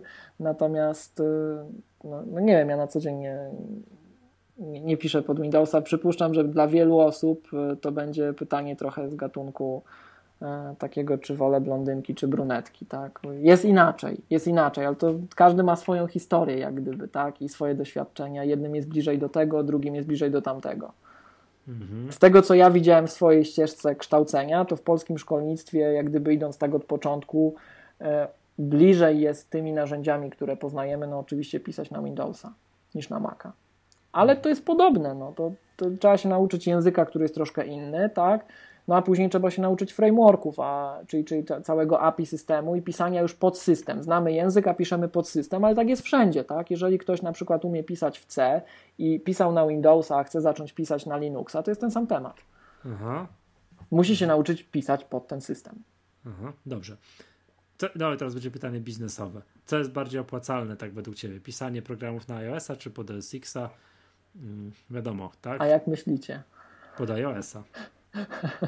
Tak, tak. No my się czasem śmiejemy, że na iOS-a to wszyscy, wszyscy piszą dzisiaj, tak? Wszyscy i w ogóle każdy jego pies, tak? Pisze dzisiaj na iOS-a, a, Ale, a, a, a no. na Maca to dostajemy odłamkami. No bo jak Ale- się ktoś nauczy pisać na iOS-a, to jest praktycznie tak samo, to może coś na Maca zrobić. ale wiesz, czego to wynika? Ale to dobrze dla Maca, to dobrze. Wiesz, z czego to wynika? Jak widzisz No tak, install base, tak? strukturę przychodów y, Apple'a, ile jest z urządzeń iOS, że to jest tam w okolicach 3 czwarte. Tak, tak. A z iOS, a z iOS X to jest tam kilkanaście procent jakby przychodów yy, z Mac, tak? Z, Mhm, ze sprzedaży mhm. Maców, no to stów nie ma, tak? Znam mnóstwo osób, które używają iPhone'ów, iPadów, które jak im pokazuje Maca, to tak powiem, to coś kurde, przycisk start gdzie jest. Nie? Tak. Wiesz o co chodzi, to jest kompletnie Ale- inna grupa docelowa, tak? Tak, ale to. em, Michał, bo ty znasz te cyferki. Ile Apple kwartalnie sprzedaje tych, sprzedało teraz iPhone'ów? Tu Boże, coś nie pamiętam. Kilkadziesiąt ku- milionów. Kilkadziesiąt? To nie było pod 20? No coś w ten deseń jakiś tam. Czekaj. No ale to powiedzmy, powiedzmy, że 20 kwartalnie, tak? Mhm. Czyli co pół roku cała Polska kupuje iPhone'a. Każdy w Polsce kupuje iPhone'a co pół roku, tak. tak? W rok, Nie, w rok co dwie. kwartał. Co kwartał cała Polska kupuje A no to, to nawet, tak? Czyli w ciągu roku cztery takie kraje jak Polska kupują iPhone'a i każdy ma. Tak. No to myślę, że to jest duży, fajny rynek, szybko rośnie.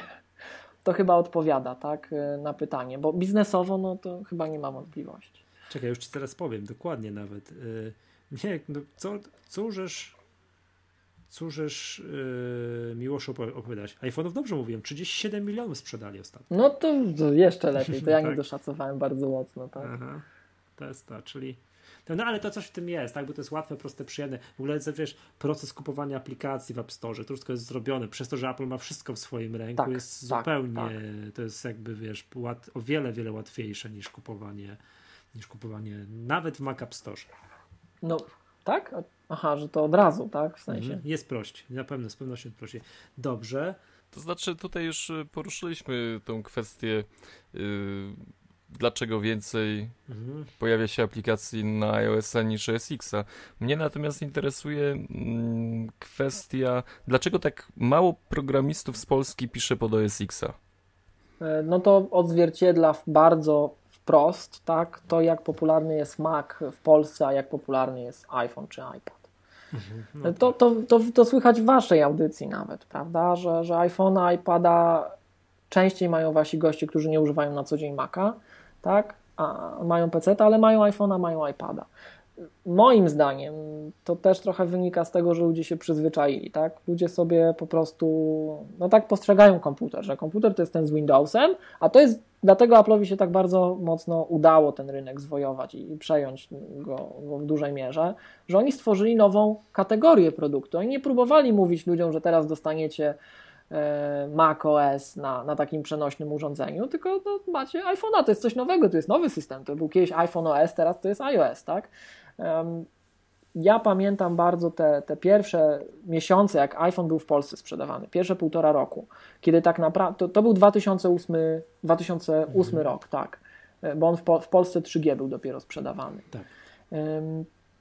I jak ja polecałem ludziom iPhone'a, to ja mówiłem ludziom wprost, to nie jest telefon, bo wtedy jeszcze nie było konkurencji tak, takiej jak teraz, że to jest percepcyjnie bardzo zbliżone, że to potrafi bardzo wiele tych samych rzeczy. Tak? Wtedy to był iPhone i, i długo, długo nic. To ja ludziom od razu mówiłem, że to nie jest telefon, to jest Mac w Twojej kieszeni, bo to jest Mac w Twojej kieszeni. Tak? On ma całą tę potęgę. Ten system potrafi to wszystko to samo, gdybyśmy, gdyby tylko deweloper chciał. Tak? E, więc no, to wynika właśnie z, tej, z tego, jak, jak wygląda sytuacja e, na rynku i często, no tak jak, się, jak my rozmawiamy z rozmaitymi deweloperami też, tak? Nie tylko takimi, którzy piszą na, na Mac, ale takimi, którzy piszą na co dzień na Windows i jak myślą teraz o opisaniu na mobile, bo to jest bardzo teraz powszechne, wszyscy piszą właśnie na, na wszelki mobile, tak? E, No to, to iOS jest wymieniany od razu, bo wiadomo, że on trzyma olbrzymią część rynku ale nie bardzo chcą pisać na Maca, pomimo tego, że zestaw umiejętności, który się nabywa pisząc na iOS, jak gdyby od razu, praktycznie od razu, tak, czy pokonując już bardzo niewiele, umożliwia im pisanie od razu też na, na Maca. No, nie są tym zainteresowani, tak? Jednak w świadomości ludzi ten Mac jest taki no, naprawdę niszowy. No wiesz co, ma to mniej niż 1% ludzi w Polsce to używa. No, mnie tak, ale, ale tu też, też jest fakt taki, że ja na pewno mam zakrzywioną rzeczywistość w tej kwestii, bo wokół mnie to sami makowcy. No tak? ja tak samo. I- no nie, sorry, no i- to nie, bo tutaj z wami gadam i tak dalej, tak? Ale wśród i ludzi widać- to jest takimi z takimi, którymi no, pracuję, to, to ja jestem jedynym tutaj Mohikaninem. I, I widać, że on też coraz szybciej się, coraz szybciej się y, upowszechnia w Polsce, ale to, to nadal jest, jest malutko. Tak? Także to na pewno z tego wynika, chociaż powiem szczerze, że my jako deweloperzy, nas przede wszystkim na ogół interesuje Mac, jako użytkowników przede wszystkim. My, my wolimy te bardziej rozbudowane narzędzia, te, które nam wszystko dają, tak? a nie taki predefiniowany zestaw tam zapytań Spotlighta na przykład w iOS. E, To, to my to zauważyliśmy bardzo wyraźnie, że jak polscy deweloperzy zaczęli pisać na iPhone'a, to nagle się zaczęły pojawiać polskie aplikacje na Maca. Tego wcześniej nie było. Nie było tylu aplikacji polskich. Też oczywiście widać potworki pewne i to, to my nad tym ubolewamy, że na przykład Apple puszcza, dopuszcza do, do Maca App Store aplikacje, które ewidentnie naruszają właśnie guideliny, o których mówiliśmy. Tak? Ta aplikacja nie wygląda w ogóle jakby to zaprojektował ktoś, kto Maca używał dwa tygodnie. Ale jest. Ale jest i jest w App Store. No i jak to wytłumaczyć? No. Także widzimy takie A rzeczy. czekaj, a propos Także- App Store'a, powiedz o swoich doświadczeniach dodawania aplikacji do App Store'a, no, do Mac App Store'a, tak? I do Mhm. ewentualnie do dodawania jakichś update'ów. A, no, chyba wiem o co pytasz, Michał, tak? Tak, bo ja wiem, mam wiedzę tajemną, sławną- więc ja to specjalnie tak formułuję pytanie. O tę sławną sytuację, w której nam kiedyś Apple po jakimś czasie, przy czwartym czy przy piątym update'cie, odmówiło wpuszczenia update'u do sklepu, gdzie aplikacja Scarlett, bo to o niej mowa, była już bardzo długo chyba, ponad Przy- rok była w App Store. Przypominam, że aplikacja Scarlett była kiedyś aplikacją tygodnia w MacGadce. tak, no by, aplikacja już ponad półtora roku była w App Store, mhm. używało jej naprawdę bardzo wiele już użytkowników i puszczamy jakiś update. Update, który naprawia tylko bugi zgłoszone przez użytkowników, tak? Dodaje tam dwie, trzy małe drobinki, ale przede wszystkim to są bug fixy. Nic się specjalnie nie zmienia. No i odrzucają. No i o co chodzi? Powód? E, złe metadane. Tak? Mhm. Nieodpowiednie metadane. Tak? Apple, tam jest cały szereg, jest cały kodeks rzeczy, które powinny być śledzone mm, przez aplikacje dodawane to do App Store, które muszą być spełnione, żeby aplikacja mogła być do, dopuszczona do sprzedaży przez App Store. No i dotychczas nie było zastrzeżeń, aż pewnego pięknego dnia odbito nam aplikację z zastrzeżeniem, że złe metadane. Tak, o co chodzi złe metadane? Każda aplikacja w App Store musi mieć swój oczywiście opis, który się pojawia użytkownikowi, przykładowe zdjęcia. I no, my te zdjęcia, które na przykład też screenshoty, te zrzutki ekranu, które gdzieś tam dodajemy w aplikacjach, nad którymi pracujemy, i to zresztą nie tylko do App Store, to bardzo często nie są przypadkowe rzeczy. To naprawdę nie są przypadkowe rzeczy. To często ładnie, cukierkowo wygląda, żeby ta aplikacja gdzieś tam też się podobała, żeby ją mhm. z ładnej strony pokazać odbiorcy, ale to nie są przypadkowe rzeczy. K7 bardzo mało rzeczy robi z przypadku. My jesteśmy pasjonatami, tam tonę różnych rzeczy zawsze zaszywamy i na wszystkich to screenshotach, dobrze, które... To a propos aplikacji, o której napisaliście, teraz będziemy o niej mówić, także e, na lubię, wszystkich lubię screenshotach... szczegółów. E, na wszystkich screenshotach, które, które były w, w Scarlet, i to praktycznie w każdym ze sklepów, bo, bo to też jest regionalizowane, tak? My możemy inne screenshoty dać do Francji, a inne do Polski, inne gdzieś tam, tak? I, I tak się dzieje, tak? Jeżeli wiemy, że na przykład we Francji z tego korzysta taka grupa użytkowników, bo mamy olbrzymi rynek tam na przykład, tak? I jakieś tam nawet, nie wiem, mamy jakąś kooperację z jakimś wydawcą książek czy coś, to zdarza się, że tam są pewne rzeczy pokazywane taniej. Z jego tak? książek. Tak? tak ale w większości sklepów na świecie mieliśmy bardzo taki wycyzelowany zbiór screenshotów, że jak ktoś na to popatrzył, to była taka esencja makowości. My to często lubimy podkreślać, że my jesteśmy grupą ludzi stąd, że my nie piszemy aplikacji, które wyglądają jakby ktoś je z Windowsa przeniósł w dwa dni, albo z Linuxa, co gorsza, tak? jeśli chodzi o ergonomię. I e, no to teraz podpadłem pewnie wszystkim. Znaczy, jak, się nazywa Na mnie. jak się nazywa ten program graficzny, taki za darmowy do grafiki wektorowej na Maca? GIMP. Tak, GIMP. To, to jest właśnie program, który wygląda jak przeniesiony w dwa dni z Linuxa. Ale to, to tutaj co do GIMPa, to też trzeba powiedzieć, że tych GIMPów na Maca jest chyba z trzy bo jest ten pracujący pod X11. Tak, i on e, wygląda tak właśnie słabo. No i on no wygląda jak stamtąd, bo on jest uruchomiony tak. stamtąd, tak? Ale jest też wersja pracująca pod Aqua. Pod Aqua, po prostu jest Aqua GIMP, tak? E, ona nie, ja teraz tego nie śledzę, bo ja już, ja już praktycznie tylko i wyłącznie z Photoshopa korzystam wygodniej, ale, ale kiedyś bardzo, bardzo intensywnie też tam użytkowałem tego, to, no to ona była troszeczkę wolniej rozwijana, tak? Tam ten, to też się zmienia w zależności od tego, ile oni mają deweloperów przeznaczonych do tego i tak dalej. E, a to mogę jeszcze jakąś ciekawostkę później, jeżeli czasu wystarczy o Gimpie powiedzieć i Macu. Natomiast mhm, no, my, my często akurat będziemy mogli tak, no? my często pokazujemy, lubimy pokazać, że jesteśmy stąd i jak gdyby te wszystkie zrzutki, które były w Scarlet, one nie były przypadkowe, tam był zestaw takich książek, esencja Maca po prostu, mhm. tak? Na jednym screenshocie była taka Biblia użytkownika macOS 10, była słynna książka macOS 10 The Missing Manual Davida Poga, tak? To jest kniga, która ma tysiąc stron na papierze mhm. i e, no my w K7 niektórzy czytamy co wydanie to, tak? Jak tam POG wysmaży nową wersję, to my zamawiamy, kupujemy i czytamy. I naprawdę czytamy, są osoby u nas w teamie, które czytają od dechy do dechy te, które pracują szczególnie z użytkownikami początkowymi, udzielają wsparcia, czytają oddechy do dechy, bo tam są czasem takie smaczki ukryte, że to w ogóle to trzeba. To jest nasza Biblia OS 10. Jak to ktoś nie wie, co przeczytać. Tak. Ja proponuję właśnie, że to będzie taki temat, jakbyśmy mieli książki do programowania na, na mhm. Maca, to to już właśnie tą, tę jedną się skoncentrujmy. Może, to, ale to, to jest dla użytkowników, tak? Ale były tak. właśnie na przykład tak. takie bardzo znane książki do programowania, takie, które my postrzegamy no. też jako esencję. One były po kolei ale były też tam dwa screeny nam zostały bodajże i były takie smaczki, tak? Właśnie takie smaczki, co my tam jeszcze możemy wrzucić. I e, wrzuciliśmy taki e, cytat z jednej, zdjęcie z jednej z książek o programowaniu, w której ktoś zamieścił e, rysunek Toma Holwerdy z OS News. Tom Holwerda to jest osoba, która w K7 e, cieszy się niesamowitą estymą. My gościa bardzo szanujemy, uważamy, że ma bardzo sensowne poglądy była jakaś taka słynna wojna, która się odbiła echem po całym internecie, gdzie się Holwerda z kumplem MacCozera, z Gruberem ścierał mhm. iPhone'a. I to my, my byliśmy za Holwerdą mhm. całkowicie, tak? Uważaliśmy, że ma dużo bardziej sensowne poglądy. Mm, no i on miał kiedyś taki, taki rysunek poczynił, tak? On obserwuje rozmaite też rzeczy związane z rozwojem różnych platform. Przy czym on stara się być platform agnostik, on używa wszystkiego, co się da, żeby mieć bardzo szerokie horyzonty. My bardzo szanujemy takich ludzi. I um, miał kiedyś, ułożył taką swoją teorię, jak ocenić jakość kodu w firmie, kodu źródłowego, tak? I stworzył taką nową jednostkę pomiaru, ilość przekleństw na minutę. Do tego była tak ilość przekleństw na mhm. minutę programisty, który później ma ten twój kod obrabiać dalej, tak?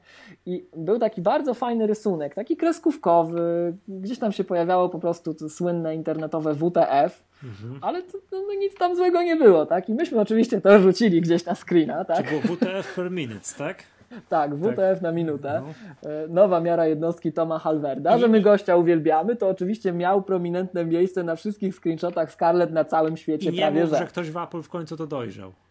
I przy piątym update'cie ktoś się zreflektował, że jeżeli aplikacja ma rating 4 w górę, to to są treści niecenzuralne, zabronione, trzeba zmienić, tak? Powiedz, no i musieliśmy zmienić. Ile trwa, jak już dodali, dodaliście aplikację, teraz tą, ta, którą napisaliście do Aha. Mac App Store, ile trwa oczekiwanie, aż ona wyjdzie? Bardzo różnie, bardzo różnie. To, to jest ki kilka, kilkanaście dni. Nie mhm. zdarzyło nam się dłużej, chociaż wiemy, że niektórym deweloperom potrafią to przetrzymywać e, długo.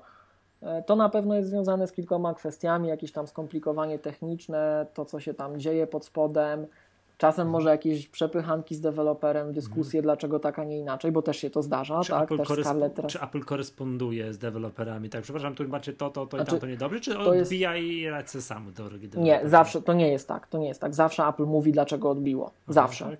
I, I pamiętajmy o tym, bo to przecież też było bardzo długo na tapecie aplowskiego świata i, i wśród deweloperów się tym skończyło, że bodajże, bodajże tą sławną konferencję C4 zamknięto. Nie, nie, C4 z innego powodu zamknięto, ale pomijam to, pomijmy to.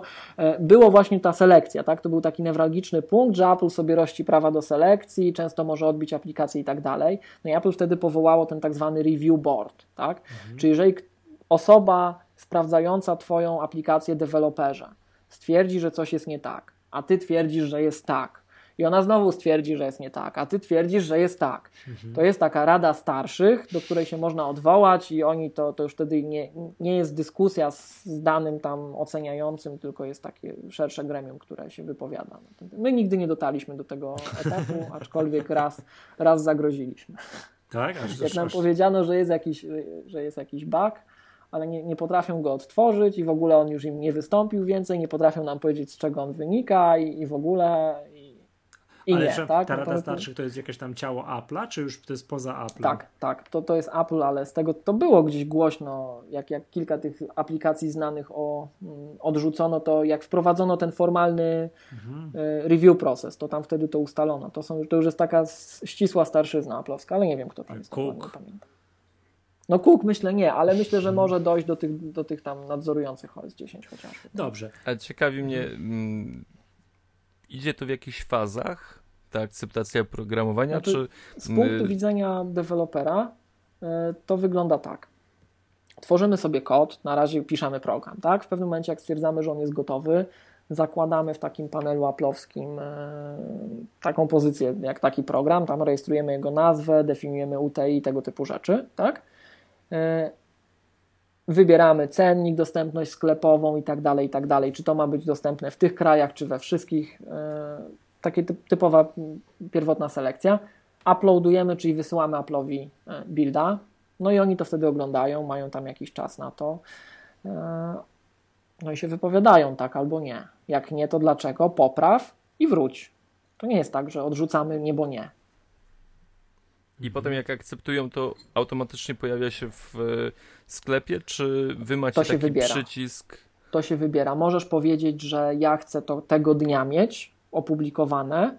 Możesz, możesz powiedzieć, ja chcę mieć to opublikowane jak, jak tylko będzie to możliwe, od razu, tak? Z automatu. I wtedy dostajesz maila, że tak, przeszło i zaraz od razu drugi mail w tej samej sekundzie, że o, już jest w sklepie, tak?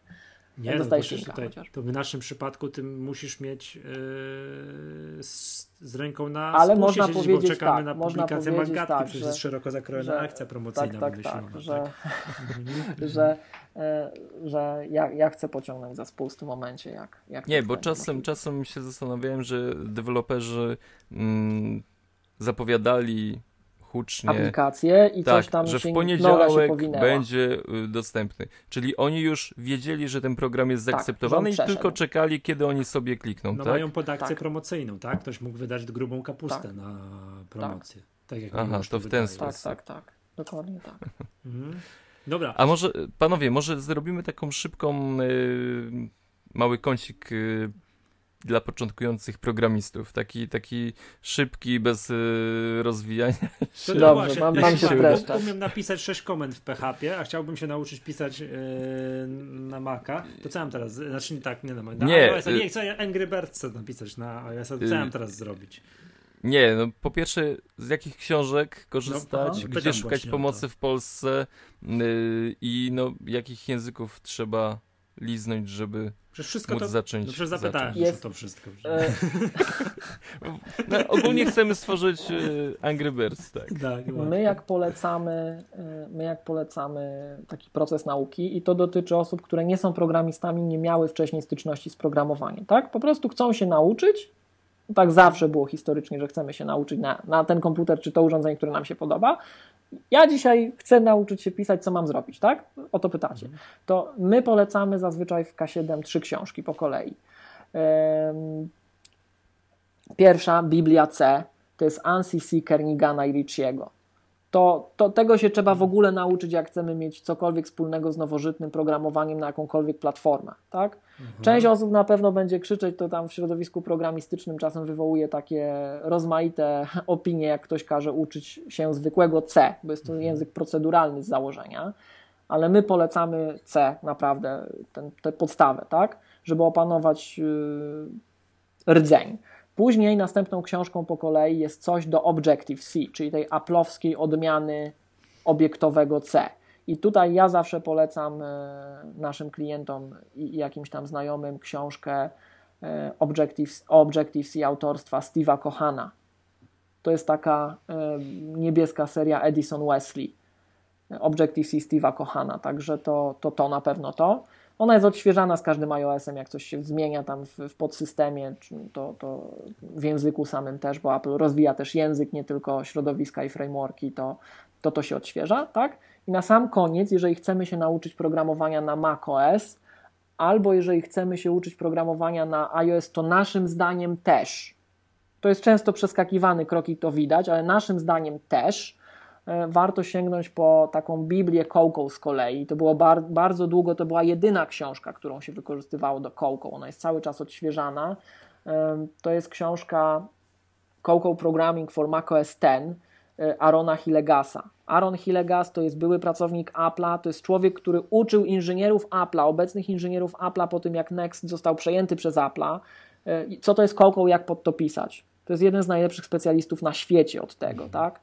E, Więc to polecamy tę książkę i jak do mnie przychodzi ktoś, kto mówi, że chce się nauczyć na iOS pisać, to ja mu każę się i tak przez to przebić, tak? Proszę bardzo, Żeby on się tego nauczył. zapoznaj się i wróć pojutrze, tak? To jest E, mniej więcej... bo, bo em, te frameworki, ten sposób pisania pod spodem jest taki sam w dużej mierze. Ten Coco Touch, te, te, te interfejsy dotykowe i ta, ta cała dotykowa część, one, one odziedziczyły zachowanie i sposób programowania z macierzystego Maca. I jak ktoś później przechodzi na książkę już taką dedykowaną do iOS, tam e, nie wiem, czy to dokładnie też Hillegas zresztą to pisał w, w kooperacji z Joe Conwayem bodajże. Oni mają taką firmę Big Nerd Ranch, która szkoli w Stanach też z tego, w Europie zresztą też, ale niestety do Polski jeszcze nie dotarli. E, Oni mają takie konkretne kursy w Europie w kilku miastach tylko co jakiś czas. E, To, to tam mają też iOS Programming, ten Big, The Big Nerd Ranch Guide, tak? To są aktualizowane książki, ta, ta kołkowa podstawowa to jest teraz czwarta edycja bodajże, ta iOS-owa to jest trzecia. No i to, to, jest takie, to jest takie coś, co trzeba przeczytać, naszym zdaniem, tak? A jak to przeczytasz, to próbujesz, próbujesz, próbujesz, A szukasz, dobra, a dłubiesz. jakieś mm, na przykład na polskie warunki. Nie wiem, czy jakaś mhm. społeczność programistów, jakieś, nie wiem, fora internetowe, jakieś zamknięte, otwarte, jakiekolwiek, mhm. gdzie, nie wiem, można się wymieniać opiniami, nie wiem, odnośnie... Pomagają sobie ludzie. Mhm. Powiem szczerze, że tak w takiej skali ogólnopolskiej nie wiem, ale przypuszczam, że na pewno tak. Bo nawet we Wrocławiu, poza nami, ja na przykład znam dwie firmy, które się zajmują pisaniem na te jabłkowe rozwiązania, przy czym z tego co wiem, oni przede wszystkim na iOS właśnie. E, no i ci ludzie się nie biorą znikąd, tak? E, z tego co wiem, na Politechnice Wrocławskiej są normalnie w ramach kurikulum tej uczelni kursy z pisania na macOS i iOS, tak? Że, że to się w ramach studiów robi, tak? No, ja też nie wiem, bo jak gdyby K7 wyrosło z tego, że my zebraliśmy grupę ludzi, która zajmowała się rozmaitymi technologiami, w dużej mierze jabłkowymi technologiami, no i stwierdziliśmy, że zakładamy firmę, tak? I my żeśmy się wzajemnie wspierali, póki byliśmy na studiach, tak? Ten rdzenka 7 poznał się na, na, na, na, naszej uczelni, czyli na Uniwersytecie Ekonomicznym we Wrocławiu i myśmy na przykład w ramach tam właśnie jednego z kół naukowych takie rzeczy robili. Część członków e, K7 to pracę magisterskie pisała jako soft na Maca. Po prostu, także myśmy się tam wzajemnie wspierali i ta grupa gdzieś tam działała. Więc, więc takie kółko było, tak? A nie wiem, czy ogólnopolskie istnieją, na pewno tak. Mhm to przejdziemy. Poznamy teraz mm, no jakby efekt yy, waszych prac.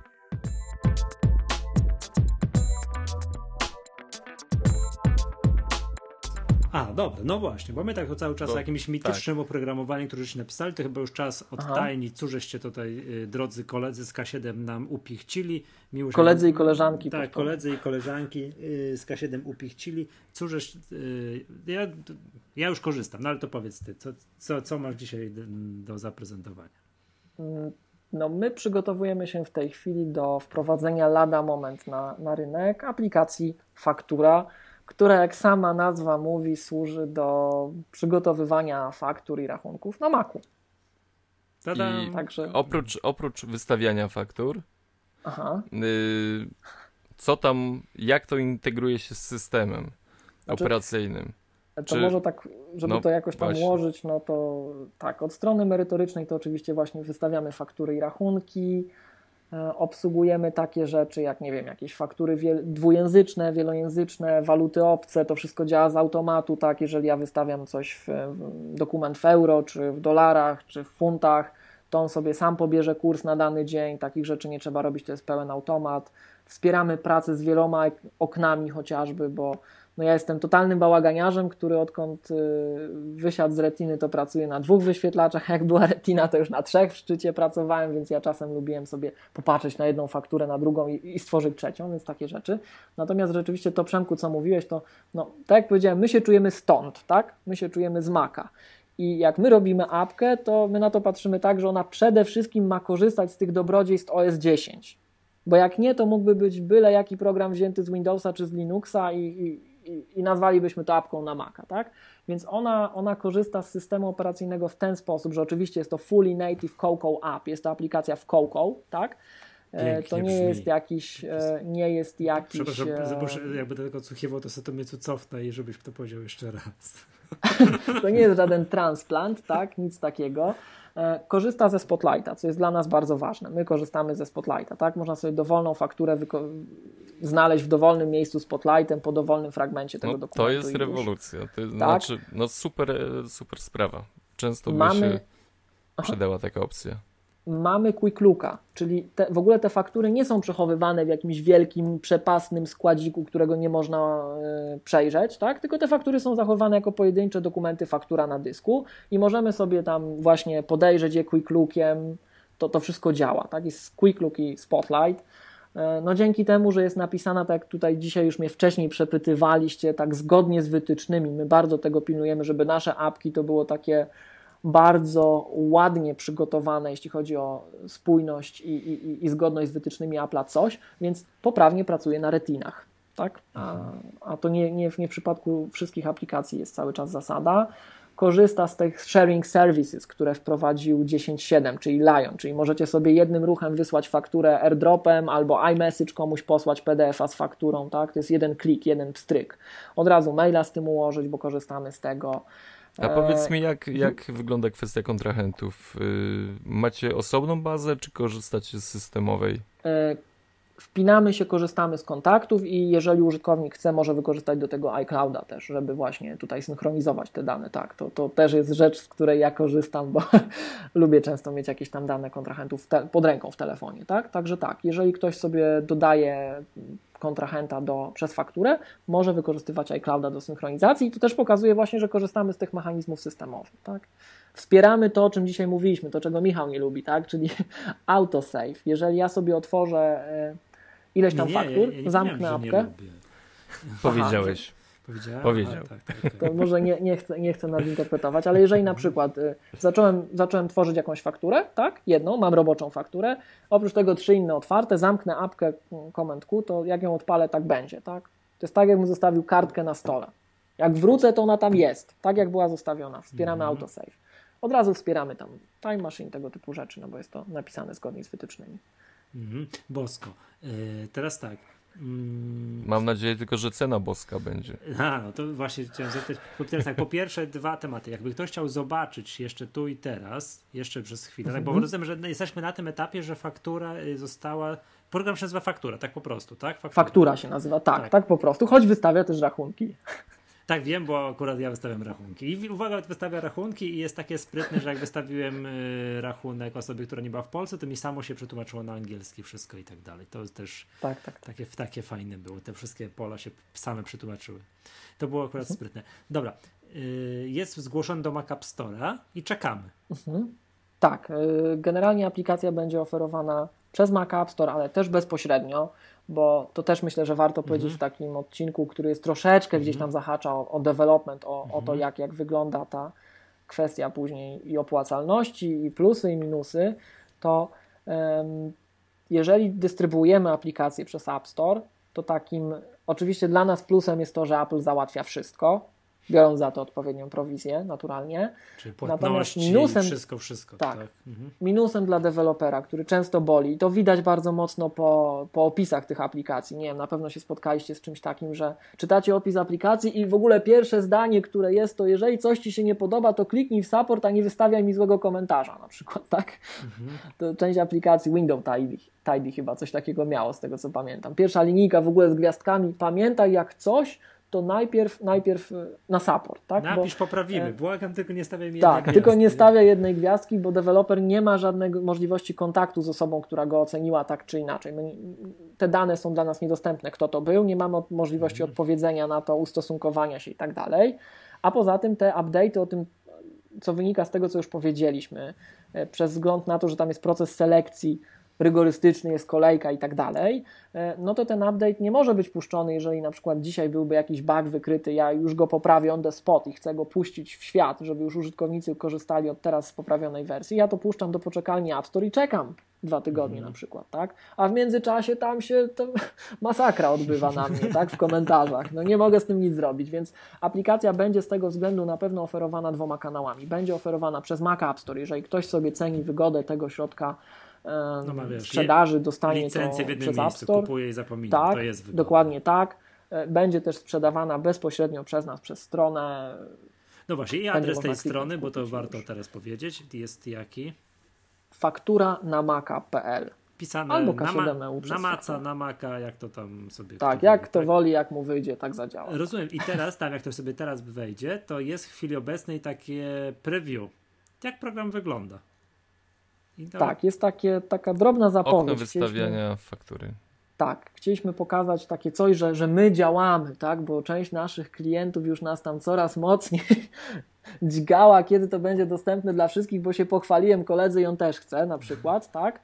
E, a no, my dotychczas to dystrybuowaliśmy tak bardzo po koleżeńsku, osobom, z, który, z którymi współpracujemy, podmiotom, z którymi współpracujemy i rzeczywiście tam już jest tych użytkowników prawie chyba setka w tej chwili, ale to była taka dystrybucja utajniona prawie, że to, to raczej wyglądało tak, że klienci widzieli, że my korzystamy z tego na naszych e, maszynach ja potrafię klientowi on the spot na Macu wystawić fakturę, wydrukować na jego drukarce, bo przecież AirPlay działa, tak? Mhm. E, no i on też chciał, tak? Także się to sprzedawało od razu. A, a teraz rzeczywiście uważamy, że już nadszedł ten czas, żeby może to zaoferować wszystkim w tej wersji 1.0. pytanko mam odnośnie właśnie licencjonowania. Aha. Bo jeśli będziecie sprzedawać y, ten program w Mac App Store, Tak. to oznacza, że na iluś tam komputerach mogę No, automatycznie pięciu. Ten Mac program- Mac App Store mówi Mhm. tyle, że na pięciu. y, I na pięciu komputerach mogę go używać. Czyli jest to bardzo fajna oferta. Mm, ale jeśli kupię od Was bezpośrednio na stronie, czy ten program będzie tańszy? Bo Mm, ro- chodzi- mhm. rozumiem, że będę mógł korzystać z niego tylko na jednym komputerze. Czy się mylę? Em, może tak, tutaj jeszcze sprostuję, jak już mówimy o zasadach obowiązujących w App Store, że to nie zawsze jest prawda. To nie zawsze jest prawda, że każda aplikacja ściągnięta z App Store pozwala, licencja jej pozwala mi na instalowanie na wszystkich maszynach. Na przykład, nie wiem czy zauważyliście, ale jeżeli ktoś kupuje macOS 10 na firmę, Mhm. kupuje go na firmę, to nie ma prawa zainstalować tego systemu na wielu maszynach. Może na jednej. Jeżeli kupuje macOS 10 na, jako użytkownik domowy, to może to zainstalować na wszystkich maszynach posiadanych. Jest rozróżnienie licencyjne. Czasem jest, tam, tam jest takie pole licencja w, e, przy każdej aplikacji w App Store i te programy, które używają standardowej licencji Mac App Store, to rzeczywiście pozwalają na wszystkich maszynach, które, do, które, które są podpięte do konta. Natomiast można i w przypadku niektórych aplikacji Apple to stosuje nawet samo. Wydaje mi się, że, że Aperture chyba ma custom licencję, właśnie też nie pozwalającą na wszystkie komputery, ale mogę się mylić. E, Czyli to jest Te aplikacje Pro, Final Cut i tak dalej. Tak, Tak, samo, Tylko to identycz, jest identyczne konto, ale ty już drugi użytkownik sam musisz wiedzieć. Kupujesz to na firmę, Tak. to, Przy to czym, mhm, przy czym to jest system honorowy. Mhm. To jest zapis z tego, co kojarzę licencyjny, tak? Ten standardowe podejście Mhm. aplowskie, to jest system honorowy. Tak, tak. To, to nie jest tak, że to nie ci będzie użytkowników wchodzić w drogę i w ogóle kodów wymagać, jak zgubisz, to już po tobie, tak? Już spowiadaj nam się, żebyśmy ci odesłali kod czy coś takiego. Nie. To jest system honorowy. Jest fair, jest uczciwie, tak? E, ale wracając, odpowiadając wprost na właśnie? pytanie, e, my się zachowujemy tak samo. My się zachowujemy tak samo, e, jak standardowe aplikacje aplowskie. Kupiłeś to użytkowniku, pomimo tego, że bierzesz to do, do działalności gospodarczej z oczywistych powodów, my ci pozwalamy używać tego na wszystkich maszynach, które posiadasz pod danym kontem. Nie będziemy tutaj żadnych sztuczek stosować, terroryzować cię licencją, nawet honorową. Nie, gramy fair i tak samo nie rozróżniamy w żaden sposób. Nie deprecjonujemy ani przez wzgląd na cenę, ani przez wzgląd na warunki, na tyle, na ile jest to technicznie osiągalne klientów, którzy kupią bezpośrednio od nas, czy kupią przez stronę. Tak? Jeżeli ktoś kupi bezpośrednio od nas, będzie to mógł zainstalować na 100 komputerach w firmie, jeżeli będzie chciał, tylko zastrzegamy sobie, że ma być to jedna firma. Tak? No, no nie, to... nie może być tak, że jak prowadzę 10 działalności, no to Nie, no nie, to, już wtedy jest, nie, to kup. tak, to- już jest jakaś granica rozsądku. Gdzie, gdzie to Uważamy, że jest dość liberalnie mimo wszystko. Do, nie, to to, to nieźle. super liberalnie. I teraz uwaga, klub programu, ile to cudo będzie kosztować i dlaczego? Ja już wiem, dlaczego jako Michał zadaje to pytanie. odnośnie Tak? polityki cenowej w K7 czuję się odpowiedzialny tutaj za te ceny. Tak? Długo się zastanawialiśmy, ile ma kosztować e, faktura. Długo się gdzieś tam dysputy e, toczyły, tak? I podczas pewnego spotkania Michał nas zabił jednym argumentem. Zabił nas argumentem, że gdyby to kosztowało mniej niż Tweetbot, to to w ogóle byłby szał, tak? To by było fajnie. To No i drodzy, tak. drodzy słuchacze, tak, y, ta, ta, Załatwione. audycja, ta audycja będzie pewnie wyemitowana gdzieś w pobliżu Dnia Dziecka, tak, Tak, także tak, dzięki tak, tak, Michałowi tak. macie Celujemy cały czas Dzień Dzień Dziecka. Tak, celujemy Dzień Dziecka. Tak. Bo, bo rzeczywiście w wersji Mac App Store będzie to kosztowało 1 euro mniej niż Tweetbot. Tam chyba 16,99 wychodzi. tak jest. E, Jest to kwota brutto, tak? Natomiast w wersji sprzedaży bezpośredniej będzie to około 80 zł brutto też. Także myślimy, że to bardzo, Mhm. bardzo przyjemne pieniądze są. Tak jest. Ja to już się śmiałem, że będzie hasło, jesteśmy tańsi od Tweetbota, tak? Który... No Y, tak, tak. Przyjemne szczególnie, że można instalować na dużej ilości komputerów. Że nie, nie ma ograniczenia. To jest super argument dla osób, które, no nie wiem, posiadają jeden komputer stacjonarny w firmie, a korzystają potem jeszcze z y, laptopa. Mm, Ja Powiem tam tak. Mogę tutaj słowo komentarza, ja akurat korzystam z faktury, nie wiem ile to już będzie mi już z półtora miesiąca. Mhm, chyba tak. Jakoś coś, coś jakoś tak. Yy, do, dostaję update, zgłaszam jakieś tam poprawki, zdarzyło mi się na poprawkę zgłosić, dostaję update'y ty, i jest to program super. To jest to przede wszystkim jakieś to, to, to co tu mnie zwróciłeś uwagę, takie mm, wszystko jest makowe. Tak, jest to w Spotlightie, wszystko współpracuje z tym, co ma współpracować. Jest taki milusi makowy wygląd, taki bardzo, taki użytkownik Maca wie, że jest u siebie. Wie, że jest u siebie. Nie jest to przeportowane z nie wiadomo czego, przemalowane, tylko takie no bardzo, bardzo przyjemne to ja, używania. Ja bym jeden taki cios zadał tylko. Jaki?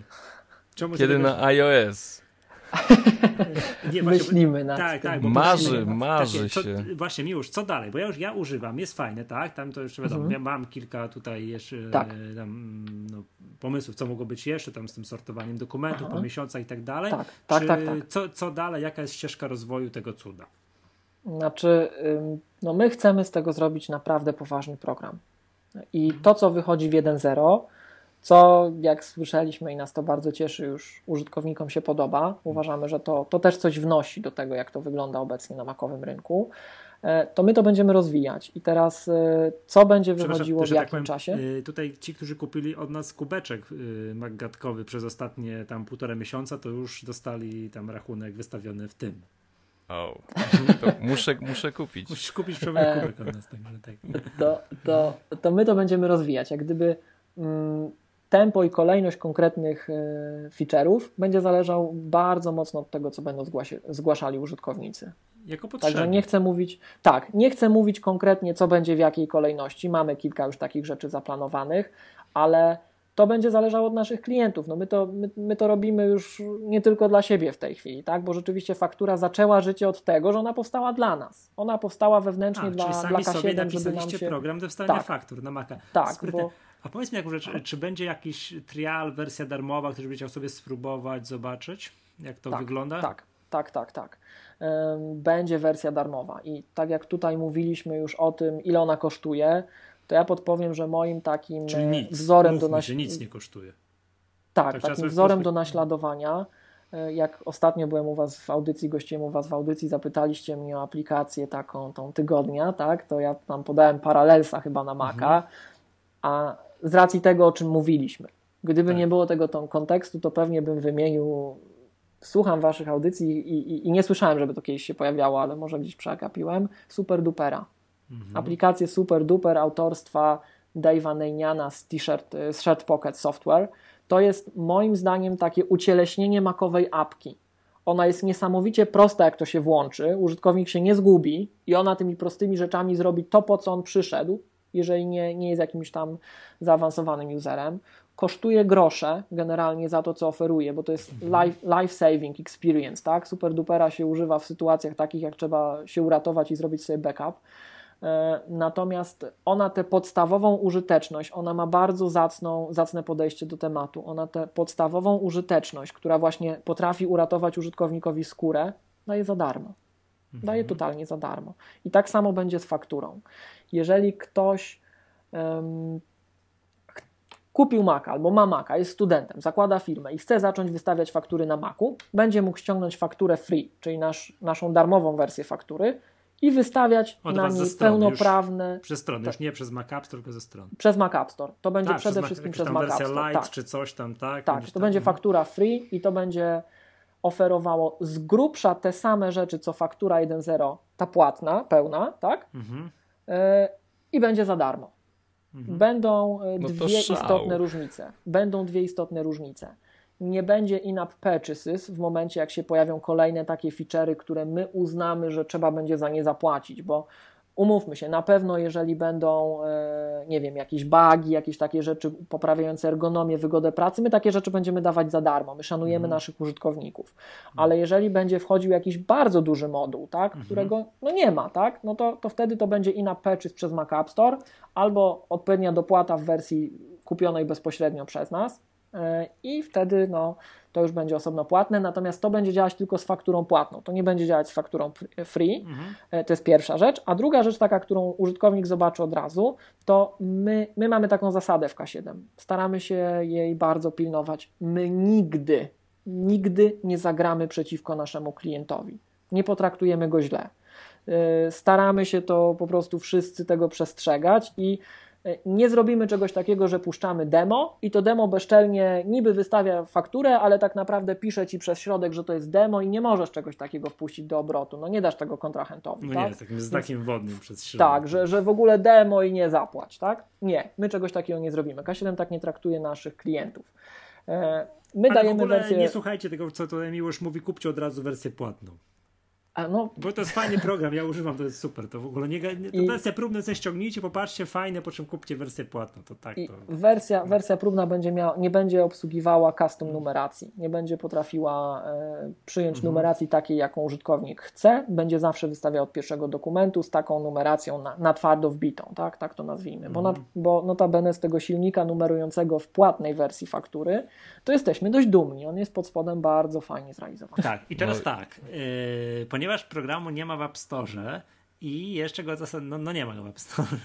Te, tak, w dniu tak, nagrania nie Tak, ma. będziemy celowali się z, na, z nagraniem, żeby był, ale no to jeszcze zobaczymy. Może się zdarzyć taka sytuacja, że jak wypuścimy odcinek, bo was Apple przytrzyma, to wówczas tylko na www, faktura na maca.pl i nic więcej, ale miejmy jest, nadzieję, że tak już jest. będzie normalnie w App Store, Tak a my wtedy w opisie odcinka elegancko damy linki i teraz, żeby... W kolejnym I odcinku teraz uwaga, będzie. będzie konkurs, w którym będziemy, rozdamy kilka, kilka kodów na, na już no, świeżutką fakturę z Mac App Store'a i uwaga, ten kon- konkurs będzie w kolejnym odcinku.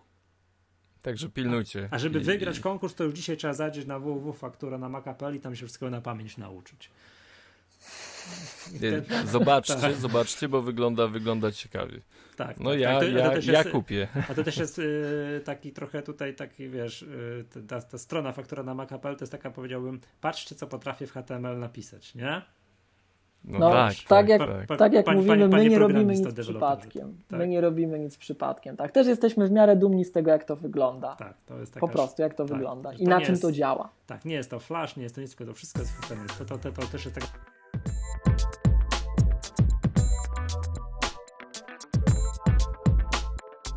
sztuczka, a tymczasem yy, zakładam, że się jednak ukażemy w tę sobotę, czyli dzisiaj mamy Dzień Dziecka, to wszystkiego dobrego, tak? Tutaj drodzy koledzy, Najlepszego. tam, tak, przekażcie siecią pozdrowienia, tak, i w ogóle wszyscy, i, tak, koleżanki drogie, tak, tu wszystkim wam życzymy, tak, każdy z nas jest dzieckiem, tak, to, to jest Ale, ale szczególnie dla naszych pociech będziemy mieli malutką niespodziankę. No właśnie, Y, jak to w już ma następnym małe dzieci, odcinku będzie tak, będzie konkurs z fakturą, faktur- a w tym tak. odcinku y, pięć takich fajnych programów y, wam rodzicom oddamy. Jeśli napiszecie na adres magatka.gmail.com y, prawidłową odpowiedź, jaka to bajka? Majgatka, y...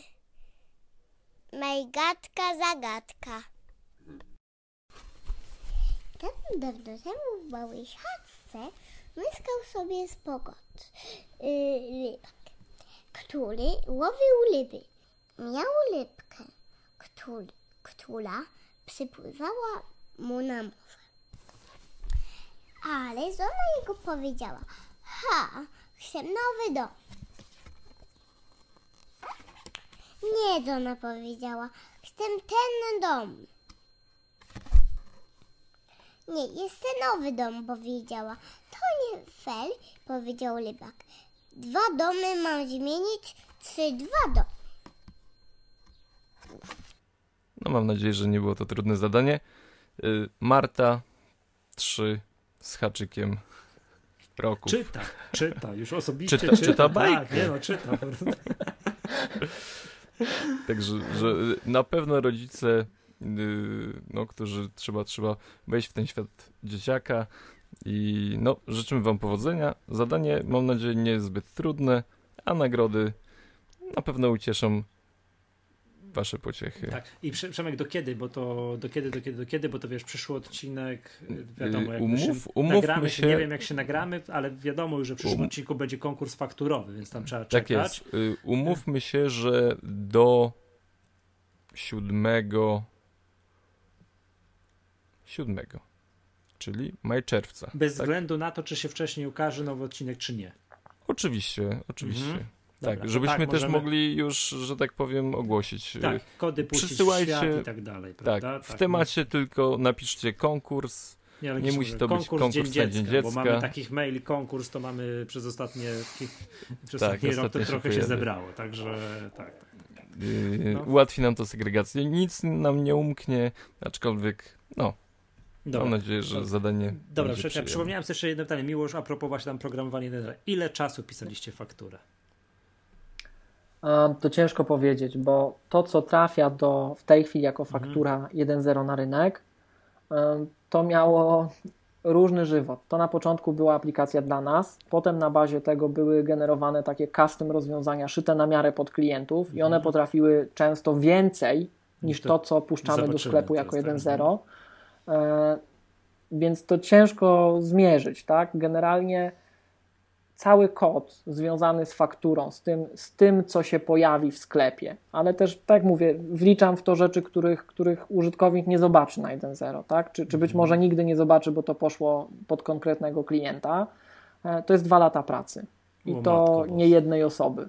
To jest dwa lata pracy nie jednej osoby, także liczymy na to, że, że będzie widać, że ten program pod wieloma względami jest dopieszczony, tak? Choć tak jak mówię, my oferujemy jakiś tam fragmencik tego, tak? Fragmencik Mhm. tego, tego co, czym dysponujemy i em, Ale to daje nam pewność, że ten program będzie żył. Jeśli już macie Tak, jakieś moduły w głowie, troszeczkę w kodzie mm, zarchiwizowane, także to, to będzie Ja się powiem- rozwijać. powiem szczerze, właśnie to, to Wasze pytanie o to, co będzie dalej, to my mamy przygotowaną ścieżkę rozwoju aplikacji, która na pewno będzie modyfikowana przez pryzmat oczekiwań użytkowników, ale my się szykujemy mimo wszystko, takie jest nasze podejście z doświadczenia, że póki myśmy mieli tych użytkowników 100, e, no to był jakiś tam poziom feedbacku, tak? Jeżeli nagle to No, przy Puścimy in the wild, tak, przy stu- rozejdzie przy się. 100 to mam wrażenie, mogłeś wymienić, jakbyś się mocno skoncentrował tych wszystkich 100.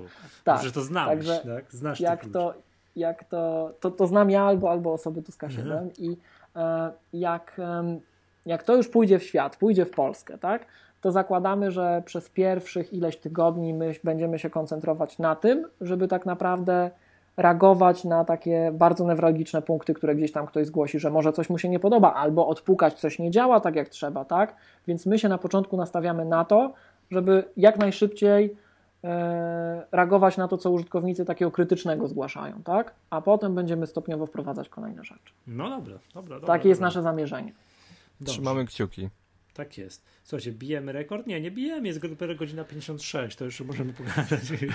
Ja, ja w ogóle przy okazji chłopaki chciałem pogratulować poprzedniej audycji, po prostu super. Nie, no to my tobie powinniśmy pogratulować. Aha, nie, tej od prze- poprzedniej, czy Poprzedniej. naszej? Nie, tej mówię, tej tak, tak, tak. E, tak, to tak, super, to naprawdę. No, mieliśmy Tak, świetnych tak, gości. Tak, tak, tak, tak, tak. To, to odsyłamy do Udało nam się. 63 odcinka, czyli Magatka, czyli to pod tytułem Technologia dla niewidomych.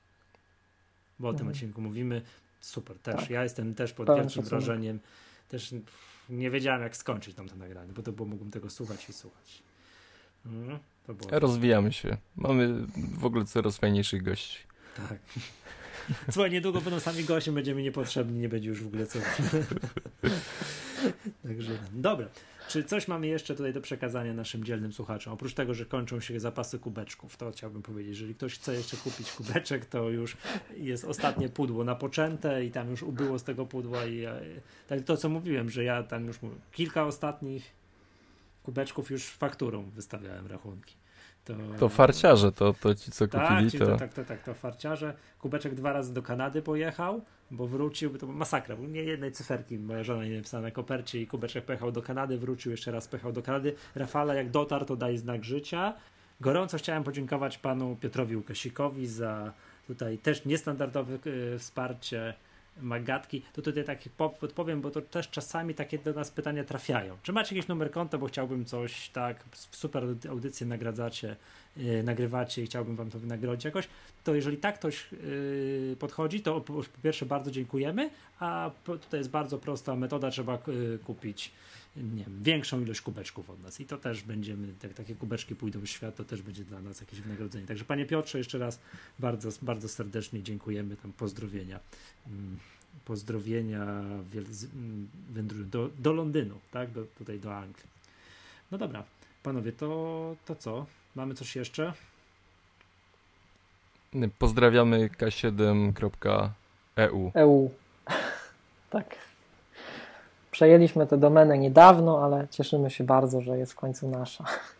Tak? Nie mieliście tego od zawsze? Nie, nie, to przejęliśmy kilka tygodni temu. Długo walka się toczyła, długo negocjowaliśmy i już, ale uparłem się, że chcemy mieć K7 takie prawdziwe, bo mamy też szereg domen K7 Team wykupionych, ale my jesteśmy K7, także chcemy mieć swoją domenę. Dobra, czyli tak, jeszcze raz, zapraszamy Was tak po kolei na dzisiaj na k7.eu, na faktura na maka.pl i na jeszcze na samym samym końcu na magdatka.pl. Tak jest. No dobra, to co, to wszystko, tak? To z tej strony żegna się Michał Masłowski. Miłosz Staszewski z K7. I Przemek Marczyński. Do usłyszenia następnym razem.